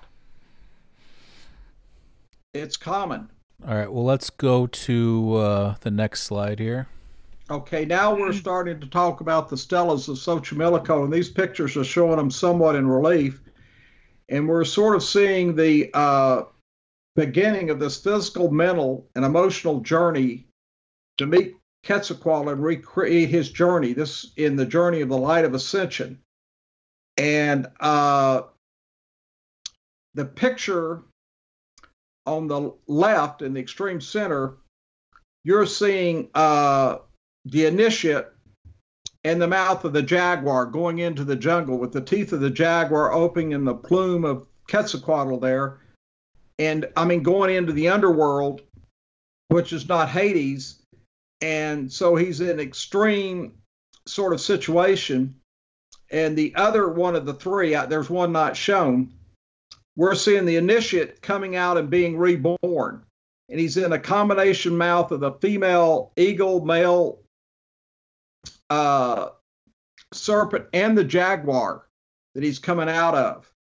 And as you could see, sort of where these statues were broken and they put them back together, they're 55 inches tall, 16 on the two large sides, and nine on the uh, two other sides.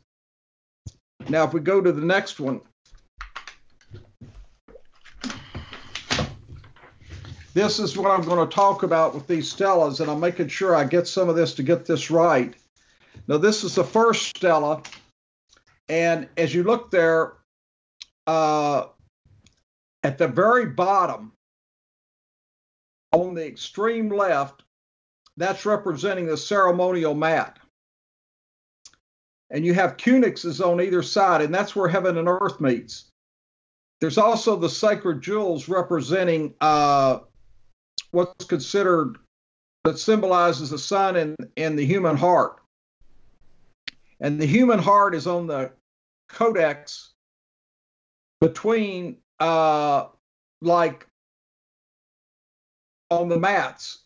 Now, these three stelas, they represented sort of what was called an ecstatic experience of the soul to transform yourself to Quetzalcoatl. The jaguar's fangs, they represent a fall from grace and a fall from joy in this world, that you've fallen from grace and uh, joy in the world. And that's why the initiate in the jaguar's m- mouth is exactly in the middle of the first uh, stela.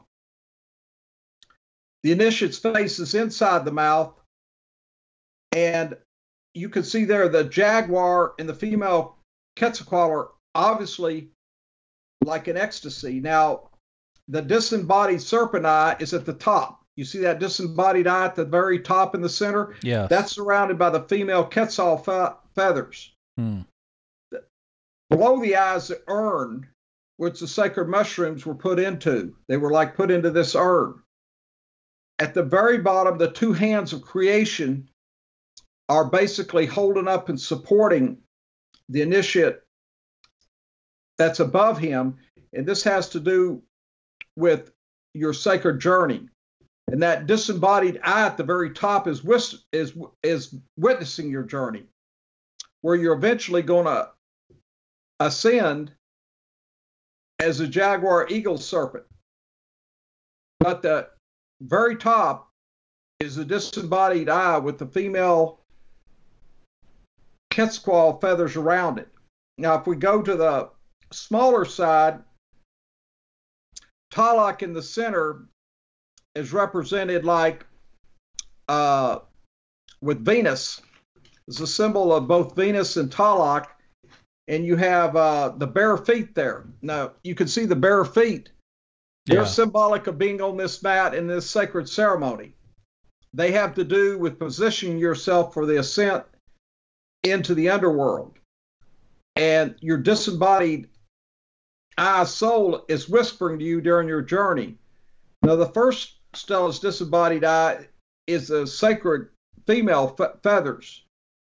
But the rabbit at the bottom, if you could see the rabbit, that's Tochtli, and it's a part, it represents your soul life, related to your life's energy. The rabbit sends, symbolizes a sacred attitude. This is an attitude, a religious attitude that everything is sacred. And it has to do with uh, transcendence and communication with nature and the spirit world. And the rabbit's going to lead you through this. Now, Tochtli represents, as a rabbit, self sacrifice and that you're trying to become something greater than yourself. And it also brings the mystical forces the moon in. And the sacred ceremony at Teotihuacan is at the very top of the second stela. That's the sacred uh, ceremonial place. And you see below that the uh, ceremonial mat and this is uh, related to Teotihuacan. Now, on the other nine inch side, we see the rabbit Tochtli again at the top, and the initiate is inclined on a ceremonial mat below uh, the rabbit. Now, the double of Quetzalcoatl, the god of death, is being banished to the underworld. And that's where you also see the sacred corn. Before there could be any civilization, the corn had to come in, you know, come into being. And uh, this is symbolizing that your soul has made the sacrifices in the underworld for rebirth. You've given up the ego. You've given up uh, the idea that you're going to live forever or anything, and you're coming out for a world for other people and, and to self sacrifice and, and be a good human. Mm. Now let's go to the second Stela. Well, I guess what we're doing here, we're just seeing a close up of this before. So, you know, you can really see those four dots recommend are the four dots of blood of self sacrifice. Mm-hmm. And you see the initiate that's inside the mouth of Quetzalcoatl. That's obviously a very human situation. And if you look at the teeth and the mouth and uh, the representative of the plumed winged jewel serpent behind him, this is obviously you're starting an ascent into the underworld, not Hades, but you're starting an ascent out of your life to be reborn again. Okay. Let's go to the next one. And this is just uh, another close up of that, of showing that when all the red paint was taken off, and you could see the uh, sacred jaguar and the face of the initiate inside, and you're looking for rebirth. And this is sort of like an investiture and a mission to their enthronement in a new world like trying to get admitted. You're trying to for an introduction to a new life. You know, this is what this is all about. Right. Let's go to the next slide. And then we have the Stela showing the rabbit Tochtli at the top. You see him the very top up there on the extreme right? Yeah. And now the initiate's feet are uh, ascending, and the Nisha has found the authority that they wanted. They were reclined on the ceremonial mat at the top below the rabbit, and the Nisha has gained the wisdom they sought from the ceremony. Now they have ascending feet. Hmm. And it's shown again the rabbit with Xolotl, which is a god of death in the underworld, and a brother of Quetzalcoatl, sort of his bad double, and he's now headless and clawed. Your ego is dead, it's headless and clawed, and you're going to the underworld and you banished uh, this god. And now it's your duty to take this heavenly fire and lighting and protect the world above. You're awakening to a new spiritual life and well being. And this is the final transition of, of matter into spiritual rebirth and energy. You know, uh, this bad god was a son of Kolokik and a, and a dark personification of Venus. And everything of the like this is an idea that you're trying to balance everything now. And there's no concept of good and evil or a devil and a God. It's just gaining a life in balance and realizing that life is uh, either pain or uh, love. And all this keeps things going. We're going to experience all of this as long as we live. Now go to the next slide. Here again, we see the sacred feathers and the quetzal above the uh, feminine representing, and you see the urns, and at the very top, the female quetzal feathers representing the female disembodied eye. And there again, we see the initiate in the center there. That's you, Mike. Hmm. or Morris, Maurice. And then down below, you see I'm the ready. sacred mats and the ceremonial and the things, the kunexes, and they represent the heart and the drops of blood that represent the heart. These are what these symbols are that you're putting your heart online in this sacred sacrifice in the temple.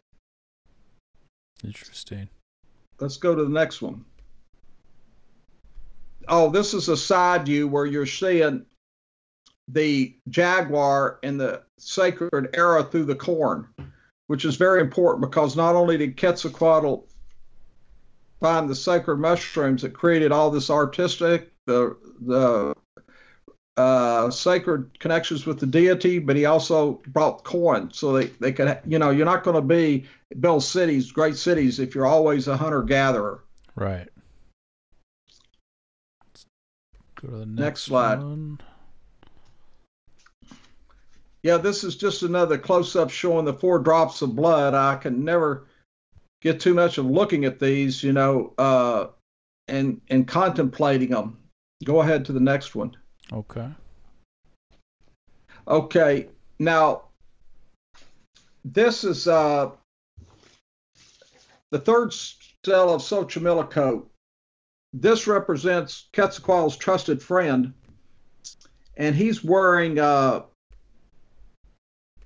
the sacred ceremonies at above, and the rivers of life are flowing below.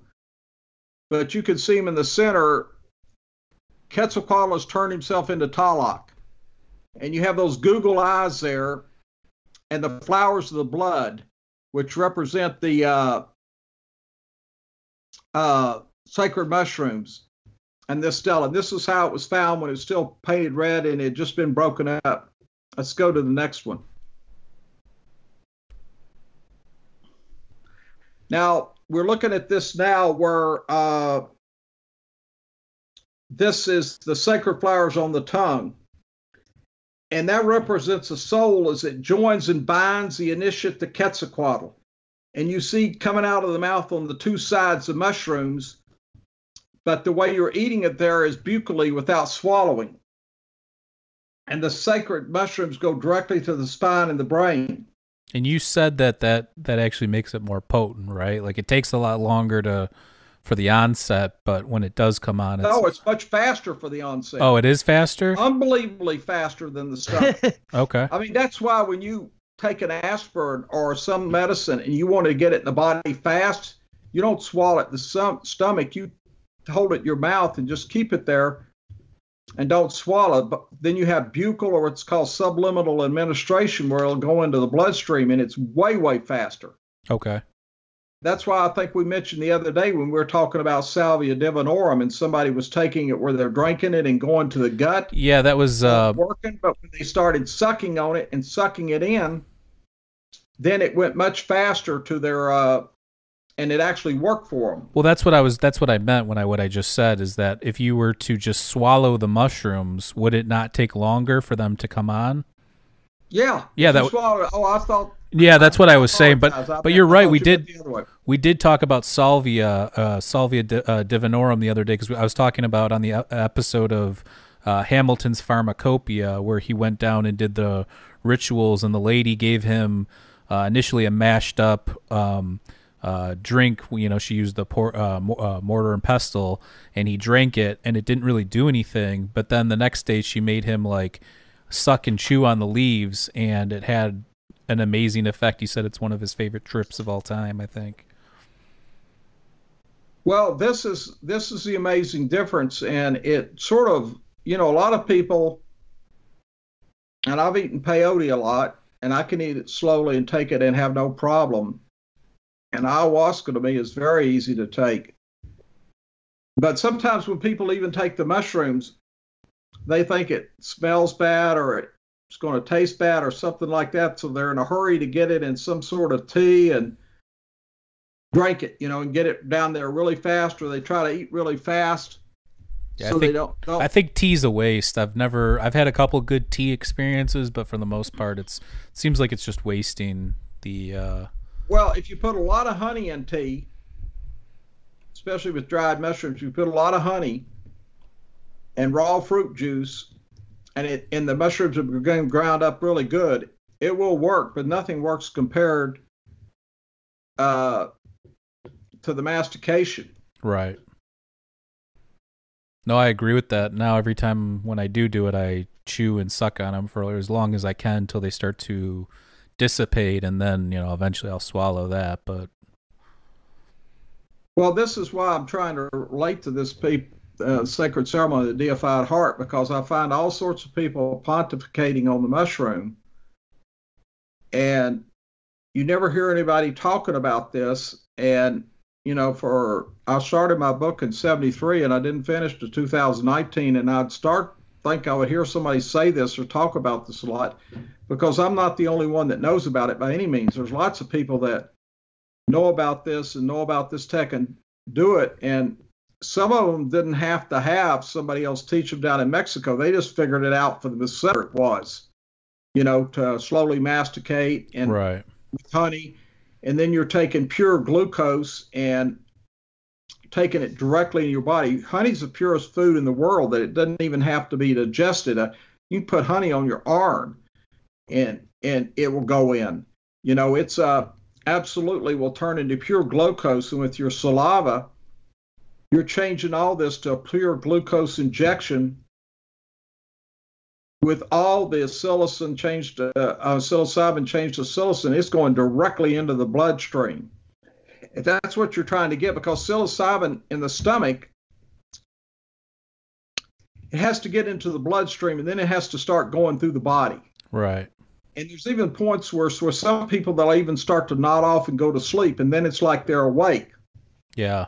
And they're awake. The, the most amazing thing is you start to see how your body feels and glows. That's why I think it's so horrible with these masks because, especially in the daylight, when you take this, and you have a problem or issue you're dealing with and you're thinking about and you got your subconscious mind now it's what's called the level of awareness. There's three levels of i mean of the conscious mind. It's at its third level. It's past absorption it's past attention it's into a super super level of awareness especially the level of awareness almost like an animal where time is stopped and there isn't time, almost like an athlete, but far more than that that's playing. That's what they call in the zone, you know, like you played when you were a little kid, you know, Right. and time did, you were in this theta state. You, Like a flow Just- state kind of a thing. Exactly.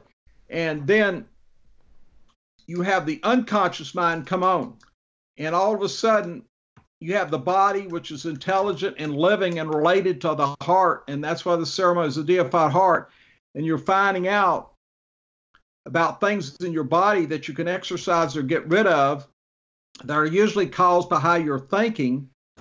And I tell people, you know, when you were born and came into this world, you didn't have any of these thoughts or anything. And for the first seven years, a child is not like an adult. Their brain is like a little sponge that gets bigger. It's in this theta state. And it and, and it later changes to these other brainwave states. That's why children can learn music and art so much. And well, that's what they just did. See a... these invisible friends, you know. See see these uh, invisible friends, and and they just did a study though. Uh, sorry to cut you off, but they did a study where um, they found that children, um, because of what you're talking about, are more creative than like the most creative we are is almost when we are young or kids till like you said like five six seven years old and then we start to develop these different um, brain and i think a lot of that has to do with language too the more you master well it's it's like with uh, piaget did all these studies and the only school that really does this and i'm talking about the only one is like the steiner waldorf school because they believe in creative play and they believe in teaching the kids language and music. And it's so easy. I mean, you know, you go to South America and you see two adults, and at the end of a month, maybe they can order a beer and find out where the bathroom is. Hmm. in three or four weeks of a kid playing, he's already talking to the kids in the village and knows the language. Right. You know, so at certain times you have the ability to learn things way, way better. That's why when people, you know, are musicians or stuff, they try to get them playing early, and, and it's that creative play, and you don't want that right brain stuff till later. But adults are scared to death that if their students don't learn to read and write, and that's why it's important for kids to have little gardens and make little gardens and and to have toys that are, don't look like Barbies and all this finished things that are like rag dolls and make their own toys and to learn how to Legos. work together, you know, and uh, to sing and play little musical instruments, even if it's like just a little recorder. And then and then kids start to realize, well, maybe this kid's good at this singing, but he's good at this, and everybody has something, and so they all value start to value what they are, you know. And a language, especially, is just unbelievable how fast children could get it. I, I know my son when I was working in the solar industry, and my wife was working. We had a friend, uh, a Guatemalan woman, and she took care of him a lot, and she talked to him all the time in Spanish, and he's always been fluent in Spanish. He's fluent in Portuguese now, and he's down in Portuguese, but he was just totally always fluent in Spanish, and it came easy to him because she would talk to him all day long in uh, her language. No, I mean that that makes sense, and you bring up some good points for sure. I mean, I definitely agree with all that, and you know, um, that's why, you know, we always look back on our childhood to, like you said, talking with imaginary friends or creating games and just, it's almost like when you're, uh, you know, on a mushroom trip or psilocybin or whatever, you, you revert back. It's almost like that um, restriction that you have placed on yourself or within your consciousness is, is lifted up again. And you, you have all the, creativity and thoughts in the world. You know, that's at least how I feel. I feel like it brings you back to that place a little bit. Well, you have to open yourself to where it takes you. know, it's like I said before. Sometimes, you know, I think I'm going to go on a viaje or, or something like that, and all of a sudden, you know, I'm a uh, something totally different. But you have to learn, understand that that's for you. But a lot of times you're seeing simple things in character development where it's showing you forks in the road. And there's been great examples of people being healed, but they were told well, you got to change your life. You got to change thinking, or you got to ch- change how this is happening in a certain way. Right. Let's go to the next one now. Well, this is just a picture I don't have quite right of chocolate being poured in preparation for the ceremony, like when it's taken before this ceremony to uh, get people ready in a blissful state for the yeah, ceremony well, instead yeah, of being well, anxious. You were talking about that earlier with uh, cacao and um, you know, I guess the closest people can, you know, you can still get cacao and stuff, but if you were gonna, most people, I think that's the allure of dark chocolate is. I mean, I actually like the taste of dark chocolate, but it also yeah, there's an endorphin blast. Yeah, it's, it's yeah, but the thing of it is, uh, you can get the real beans online Right. And when you dark chocolate is better, but the difference is all the difference is there's less milk right. in dark chocolate, but it's still gone through the Dutch process where they've heated it up and compressed it and put some alkaloids in it. And there's nowhere near the benefits of when you get the raw beans. A lot of people will put them in smoothies or just make a drink out of it, but the theobromine is it is incredible, and it's also really uh, unbelievably high in antioxidants. Yeah. And I know on the West Coast now, it's sort of there's sort of a fad of after yoga, all these people doing Hmm. cacao and having cacao ceremonies to feel good. And That sounds about said, right. beans are cheap online; it, they're not expensive. Yeah, definitely. You you, you pulled up the uh, coffee beans earlier too. People should definitely check that out if they're interested. Yeah, I pulled those were cacao beans, and you can easily order them online. And you want to get ones that are unshelled or or you know just get the, get the raw beans. You keep them in a freezer because when you do put them in a coffee grinder, you, you want them to not heat up. You know that's why you want them to be cold as you grind them, and then you just boil hot water, and when the it starts boiling, you cut it off and you wait for the water to quit boiling. And when Mm. it quits boiling, that's when you pour it in there, and then later you might pour it through a strainer because it'll be just a little bit oil, oily. I've have made it in in like a coffee pot before, but then I like it just as it is. A lot of people will put a couple of drops of vanilla in it, or they'll put honey in it, or Mhm. some people will put a teeny bit of cocoa butter in it just to make it taste better. But I think it's wonderful Sure. to, to the next one now. Uh, This is just a close up again of Tlaloc, where Quetzalcoatlus transformed himself into Tlaloc. You'll see the sacred mushroom on the left and right, the self sacrifice above, and the symbol of the temple where it took place. And then you see what are called the flowers of the blood on the tongue. Mm-hmm. These were the hongos sagrados, meaning sacred mushrooms, and the flowers of the tongue were an example of how they were to be taken and taken into the heart to create the fire and the blood for healing.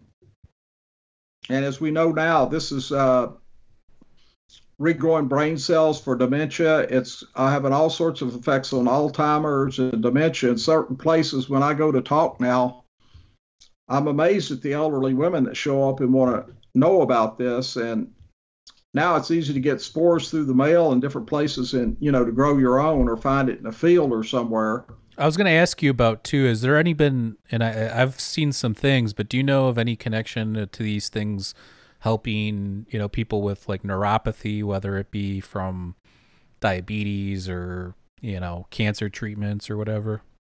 Well, it I- sort of helps the body heal itself by by creating a type of uh, oxygen flow that helps the body heal itself uh, i met one gentleman that i mentioned before that had going to see six doctors and had a real problem couldn't get rid of his violent cluster headaches Mm-hmm. And so finally, he does like a lot of people. He started reading on the internet, and he found out that this would do it. And he lived in Mississippi or Louisiana, I can't remember which, but he just went out in the cow fields and got them. He said first time it totally eliminated his cluster headaches, uh, and that he also mentioned. I asked, "Do you still do it?" He says, "Yeah, I'd still do it for spiritual purposes, but I want to don't want to talk about that. It's just my own thing." And I said, "I understand that."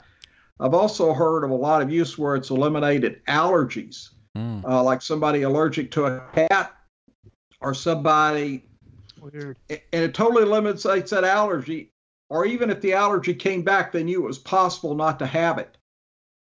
Yeah, I think I heard who was talking about that. Oh, you know, it was um I think it was Dr. Andrew Weil who was on Joe Rogan uh last year and he was talking about how, you know, I think he was talking about LSD though, about how psychedelics helped uh some allergies and some weird study, but um yeah, that's it's definitely weird to think Well, about there, that. there was a there was an incredible study where he was at where this was '78, and Hofmann and Wasson and Schultes was there, and I was there, and they had this government like MK Ultra, and they had given this sacred mushroom to like this woman that was dying, and four doctors, and I guess she was part of a program. She was dying, and the most amazing thing they said is when she took them, she had a baby, and the it was her report. What she reported to them was she got in touch with the baby, and the baby said, "I want to live. This isn't going to work. If you die a couple of months from now, so you need to get heal yourself and everything." And uh, she had an epiphany, and she healed her whole body, and the uh, baby was born. Wow. And cool. I thought it was maybe a telepathy, but they actually show now that there's brain cells the baby and the mother are sharing. Mm-hmm. And so this is a spiritual relationship uh, between the mother and that baby. But a lot of times these healing things, it's like it's giving you a choice without, you know, like a Christian or some religions, this is good or this is bad. This is a sin or this isn't. It's just it's providing you information. Right. If you want to get your life in balance, maybe you need to quit smoking cigarettes or you need to quit having these think thoughts. You know, it's having a tremendous effect on people in hospice. They're allowing people in Australia to take it now that are dying, and lots of experiments in hospices where it's made people not fear death anymore. But it's also had a great effect on people that had a cancer operation or something, they're always in agony and anxiety that it's coming back. And I remember reading one of the reports, this woman said when she was there, it's like she saw this thing in her body that she was hosting that was causing all this, and she started screaming and yelling for it to get out. And I've seen this in a lot of ceremonies with people the first time where they sometimes puke up or vomit or poop out the most incredible things. They get rid of things that are in their body, or it's just like a tension or energy that's released that they've been holding there inside of their body. And their Mhm. body has made the connection with the conscious and unconscious. And that's why I believe two reasons this is going to become legal is one is the elite oligarchies think they can live forever, so they want these brain cells and want this healing. But also, this is the only thing that's been proven to have a great success rate in cu- cooling, uh, cur- curing opioid addictions and other Lotus type addictions. If you go to a website called reset.me, R E S E T dot M E, you can see all this where it's uh, everything uh, from curing all sorts of things of uh, spousal abuse and addictions, but especially with the opioids, because what happens is the conscious mind is like a little teeny place. Like imagine a small city, and underneath it, like the iceberg below, is this huge monster area of the unconscious. And the Mhm. body is the other part. And a lot of times I've known a friend of mine or somebody who supposedly and supposedly got off heroin or got off fentanyl or whatever, and they're at a party and somebody gives them Xanax or they take a little bit too much to drink or something like that. Next thing they know, so, the, they've lost their resistance. The conscious mind is now on guard and the body's calling for it without it being living and intelligent. But what happens is when the body is living and intelligent and can instruct the conscious and unconscious mind, you can all work together, what I call the sacred pyramid, to get rid of these addictions and stuff, because then you start to become aware of what it's really doing and what the conscious is instead of this just hunger to satisfy sort of this existential sort of thing like uh, anxiety and depression Right. over the world today. And I can see why, if you look at the suicide rates and all that that's going up, and you know, these opioid addictions. When I hiked the Appalachian Trail for six months in 2016, I'd come into some little small town every 10th day or two weeks to resupply with food, and I'd have to wash my clothes to get the smell out. And, you know, I'd be reading a little newspaper in there, and there's five people in a parking lot, locals that died on fentanyl somewhere. So it's Yeah. affects all cultures and all races. And if you look how it's been increasing, uh, I think in 2016 it killed more people in the Vietnam War. And it was like 60,000 then, and it's been increasing at about 15, 16,000 a year. Yeah, it's sad. I mean, Well, we've they- we've definitely have known some people definitely affected by this. You know, we've lost a couple friends, and I uh, think in 2016 yeah, or maybe it was 17. Oh, regardless, it's a lot, man. It's a Yeah. Well, you know, a, a lot of people would like to say, "Oh, this is uh, all childhood trauma and everything." Hell no, not for every situation because I know people, fine, upstanding people in the community, doctors and lawyers, and both of my sons were athletes and got hurt, and they always give them a 30-day supply. And I remember one friend one time he was his sixth day and there was no more pain. And that morning he couldn't wait to take it, and he was there getting ready to take one. He totally freaked out and just threw it all in the toilet and flushed it. Mm-hmm. But I had to send one of my sons up to Tennessee uh, to help get off of it, and I had another son that finally got off of it by going to a remote area. But I know that's Uh, why they're trying for like athletics, like the NFL and different leagues are at least entertaining the idea of, um, you know, marijuana instead of giving people these opioid prescriptions. Because you got to imagine a lot of those guys are just in pain all the time, you know. Well, there's Oh, a lot of pain, but I tell you, if they ever start taking uh, the psilocybin and stuff, you won't amaze the difference of athletes. Like I, I've heard stories and I've seen situations of people that couldn't even walk barefooted, like dance and just enjoy dancing on rocks. And uh, it, if you read Hofmann's book and Schulte's book, in the physiology, it talks about how it makes a patella-like reflex. It makes people able to move like a panther. Hmm. It's a type of reflex that normally your signal is going from exterior through your spine to your brain and back to your spine to act, but it causes the reflex to go to your spine and directly from your spine. You're bypassing the brain. And I've seen people run along the top of a fence just incredible, like a squirrel on this stuff. Amazing things. I know people, Yeah. some of the programs online, uh, some guys from England talking about how they use it in UMA fights. You know, they're microdosing and they say it just makes them unbelievably quicker, but not only unbelievably quicker, but able to read the body language of the other person and what they're about to do before they do it. Yeah, Joe Rogan talks about that on his podcast, like when he does jujitsu, how you know a lot of these fighters are microdosing psilocybin, and they can, yeah, like you said, they can predict other people's movements. They have, they feel better generally uh, on a day to day basis. Yeah, they Um, probably recover quicker. Yeah, Well, and they're also uh, moving much faster because their reflexes are, you know, that patella-like reflex is a cat-like. When something taps you on the knee, you know, right. but you're moving without thinking about your actions. It's like an athlete to be a great athlete. If you're thinking about what you're doing, boy, you're in trouble. you have to just be processing what you're doing, Right, you got to be in And- that flow state. and you're really speed, and plus your eyesight.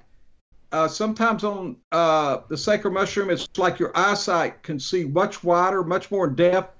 On the corner of your eye, you have something called the nictitating membrane. Now, most humans don't know that they have it right there on the corner. Uh, lizards have it, dogs and cats have it to keep dust and stuff out, but the nictitating membrane pulls back when you're on the sacred mushroom. Sure. and your pupils also open wider. And you're able to see sort of like eagle-like or stereoscopically. That's why i call this one chapter the gift of the eagle and jaguar because you're able to see incredibly better. And i know a lot of opticians and pharmacists are looking into this because it seems to relieve the pressure on the eye Hmm. but it's like you form a much greater field depth of field and you it's sort of like you can go stereoscopic back and forth i mean i'm sure mike when you took the sacred mushroom you looked like it's something like a little ant or something and it looked like it was godzilla right when you looked Yeah. up it up close Yeah, I mean, there's definitely take your vision down like that Right, right. No, you're right. There's you definitely have those weird like depth of vision issues where things look giant or things look small. Like you definitely get that effect for sure.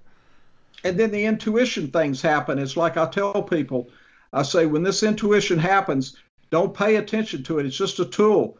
It's just like all of a sudden you're walking down the road and you find yourself on a bicycle. Just accept you're on it and go because, and don't look at the bicycle or you'll run into something. I mean, we're Mhm. talking about a situation where our ancient ancestors had things like clairvoyance. They had a type of, had to feel their senses and feel what was around them and intuition and uh, almost like a type of ESP. And that's because they didn't have all this stuff. You're out in the wilderness like that. You got to tune yourself into all of that. You got to have a feeling. I, I was out in the wilderness one time and it was like I was sleeping. All of a sudden, I felt something coming, and I, I knew it was something coming. And I felt, and I looked up, and it was a big bear coming up on the trail behind me, Oh, jeez. coming over. Well, it was just a black bear, and I laughed at it, and I said, "Hey, Boo Boo, uh, no, hey Yogi, where's Boo Boo?" And he was sort of upset because he had to go the other way, you know.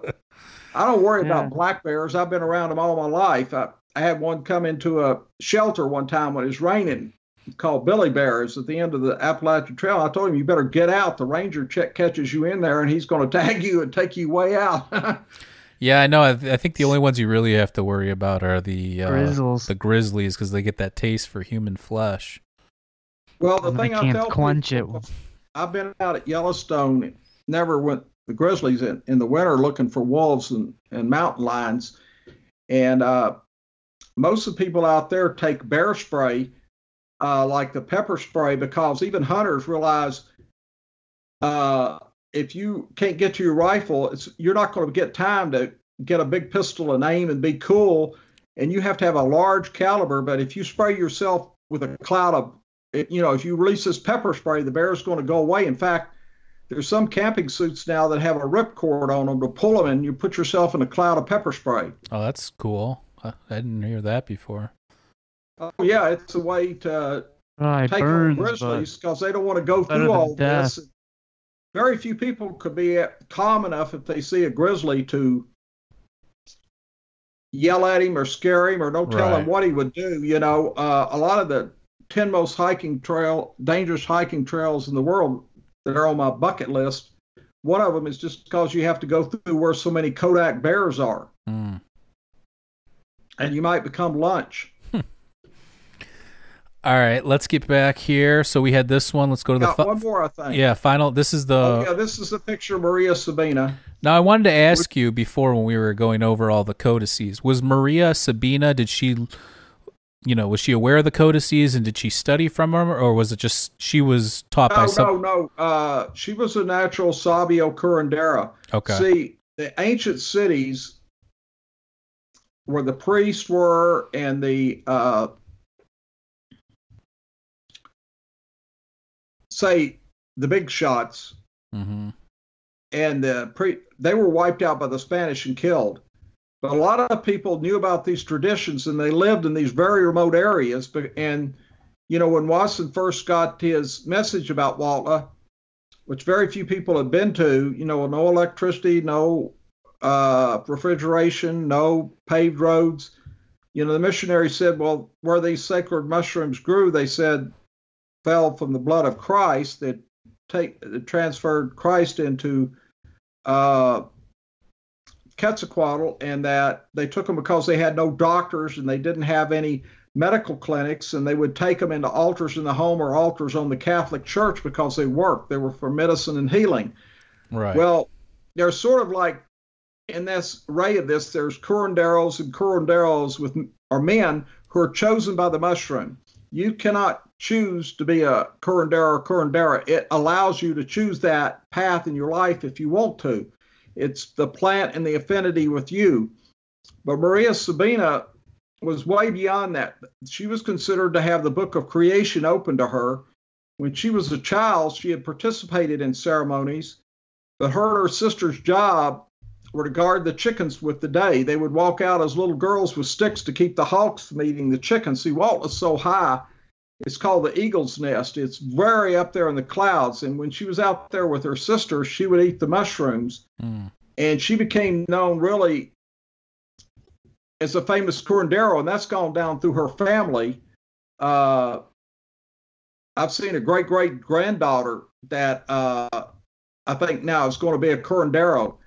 And this may pass down through families or certain people, but she, she was basically the reason she was considered so good was because not only was she a midwife, but all her relatives and friends in her family she was able to keep alive and everything. And remember, these people didn't have any refrigeration, no refrigeration trucks.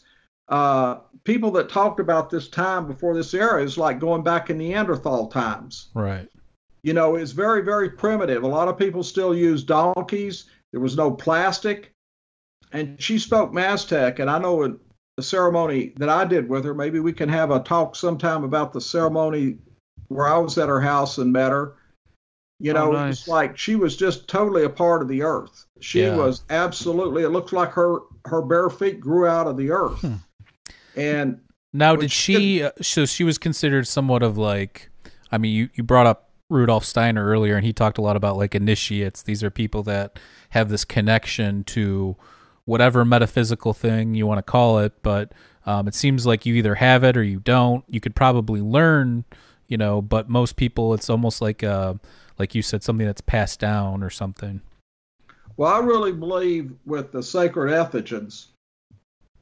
That's why I laugh and say how hysterically funny it is that you're going to take a weekend seminar or a seminar online to be a shaman, or you're going to take a tourist trip, because usually these sort of things open themselves up to people and make them available, and they can reject it or not. There's this one famous story in Huautla about this guy who had seen six re- regular Western doctors and told he was going to die, and he went to Huautla and he took the sacred mushroom, and he was told that he could live, but he had to be a curandero, and he didn't want to say, "I don't want to be a curandero." And, Hmm. and the sacred mushroom is like, "Well, we don't have any stake in this. It's just this is it. Either you be a curandero or you die. It doesn't make any difference. That death, life, and death are the same side of the same coin." Right. And so he became a curandero. But what I'm trying to say, there's traditions of people that come out of this, but most of the people that are really what I consider genuine are super humble because they realize the plant does this. right. And if you claim any of this for yourself, you're like really in trouble. Like I don't people that are real shamans or not shamans, but curanderos or have an affinity with the plants don't like to call themselves anything. They don't like to label themselves because uh, this is a plant that you that teaches you yourself. Like the curandero or the wise person or whatever may help you get there or take it in a way that'll help you get there but you got to row the boat. This isn't a cruise ship where you're going on a cruise and everything's going to be served up to you. You have to personally want to make the changes in your life and have this, and you're out there in this boat rowing, you know, and right. this You get out what Cornero you and the in. sacred mushroom will take you to the place.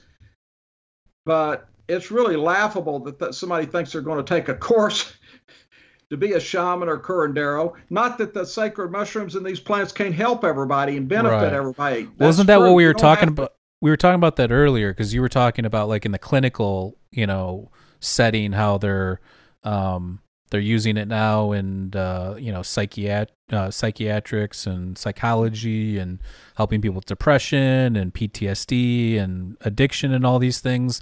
Isn't that more of like um, that's like the way our Western world works? So you have like you know this tradition and everything from you know the Aztecs and the Mayans and all this stuff and it seems like the updated version or you know 2.0 3.0 or whatever is this clinical setting Well, that that'll be that way, and that's why I disagree with this. And I know in Florida they have ayahuasca religions. I think this is so bizarre because people were using the sacred mushroom as far back in time as ayahuasca, and yeah but my point is this is that isn't it so isn't it more respectful to do it in the clinical way nowadays as opposed to like half-assing the ancient ways or the ancient rituals? Because then well, that see, that's where I disagree. okay. Because the way I look at it, these ancient ways, these ancient rituals, get you in touch with a parallel world and people that exist out there and enable you to communicate with the plants. right And you make the connection between nature and what's outside there. And there's all spirits in these people, and this is a different parallel world in the what I call the tree of life. Uh, there was this guy, I think his name was Tony Shearer, that wrote an incredible book called The Lord of the Dawn, which is a poetic book about Quetzalcoatl. And I believe in these sacred things. Now, I'm not saying the other way, pharmacologically, can help people and won't help people.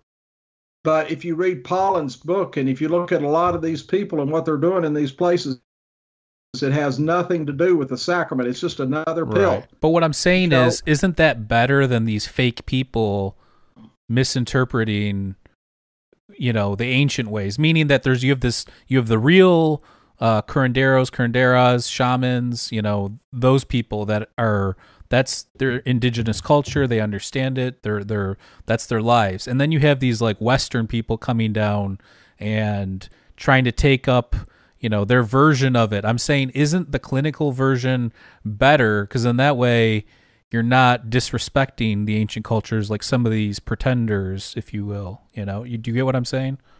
Yeah, it's almost like there's two different worlds. You've Right. got the one world that's controlled by the academic pharmaceutical, and that's almost like horses with a binder, and you have to go down a certain road because even if you're a person that does experiments like at John Hopkins, and they have these the rabbi and the Buddhist and the Catholic and take it as its most religious experience. And I'm sure if some of these people went out and saw in the wilderness uh, some of these uh, sacred beings, uh, they might privately tell somebody, but they would never in a group do that or admit to that because you're dealing with the academic license and uh, Mm-hmm.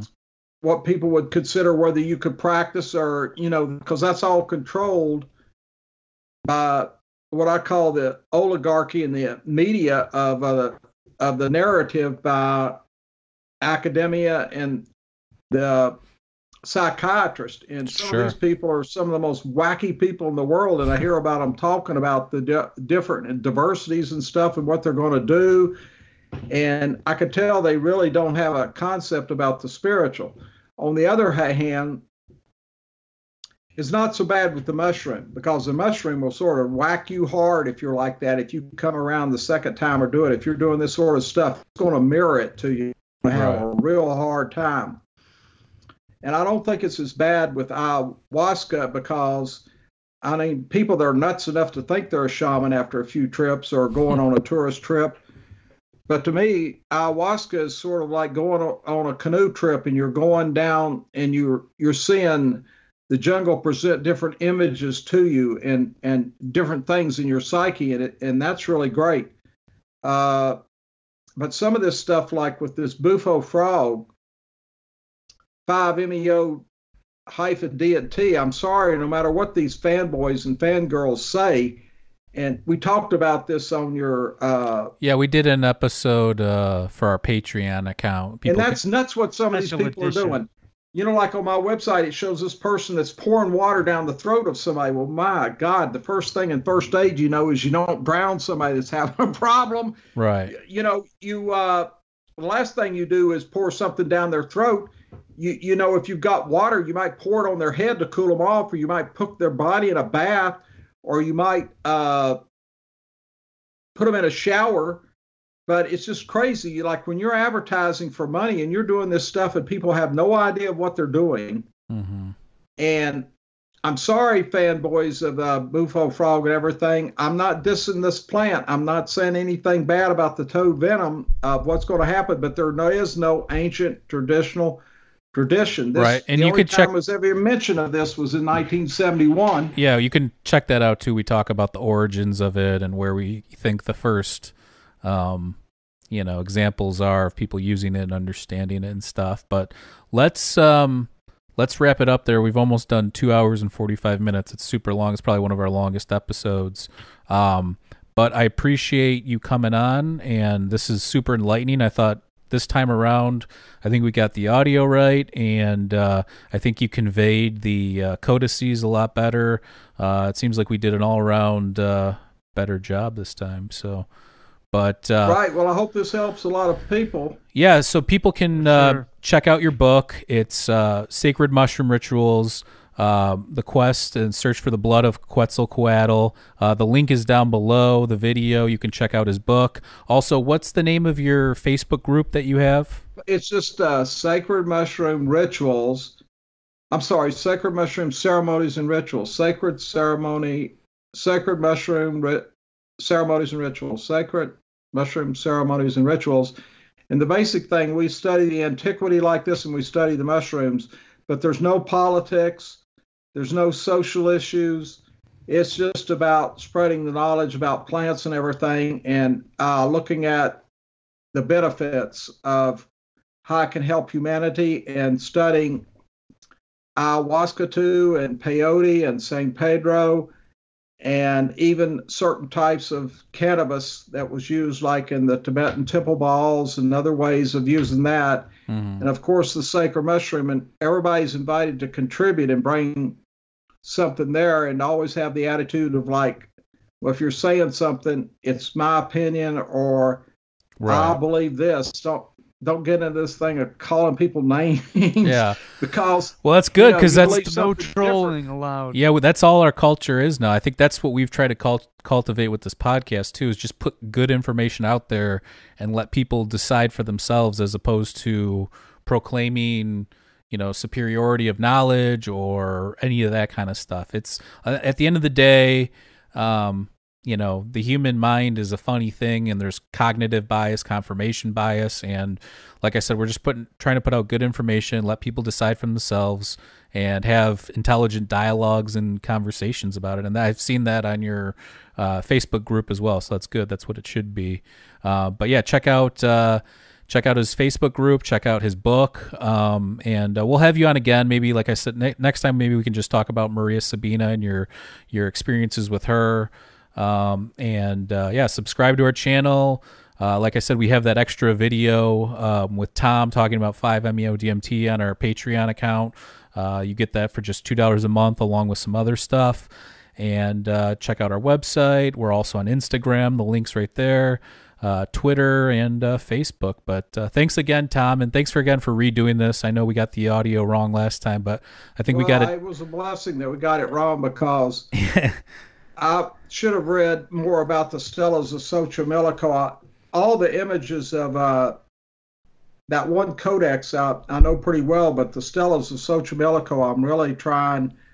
You know, there's so much of that hard to understand that imagery in stone unless you read it again because it's not quite as obvious. And if there's somebody in Mexico City, I'll pay for them to go to the museum and get me some pictures from the third one of Talat because I won't. I don't have any good pictures of the side or back of that one. Okay, I can. I end up flying down there myself. I'll search too and see if I can maybe find something on Adobe stock or something. Sometimes they have cool stuff from museums on there. They might have it, but I'll I'll, I'll give that a, a check for you. But yeah, thanks for coming on, and uh, we'll have you Thank on you, again in the future. And thank you for your time. Don Vieja. See ya. Cheers. Bye.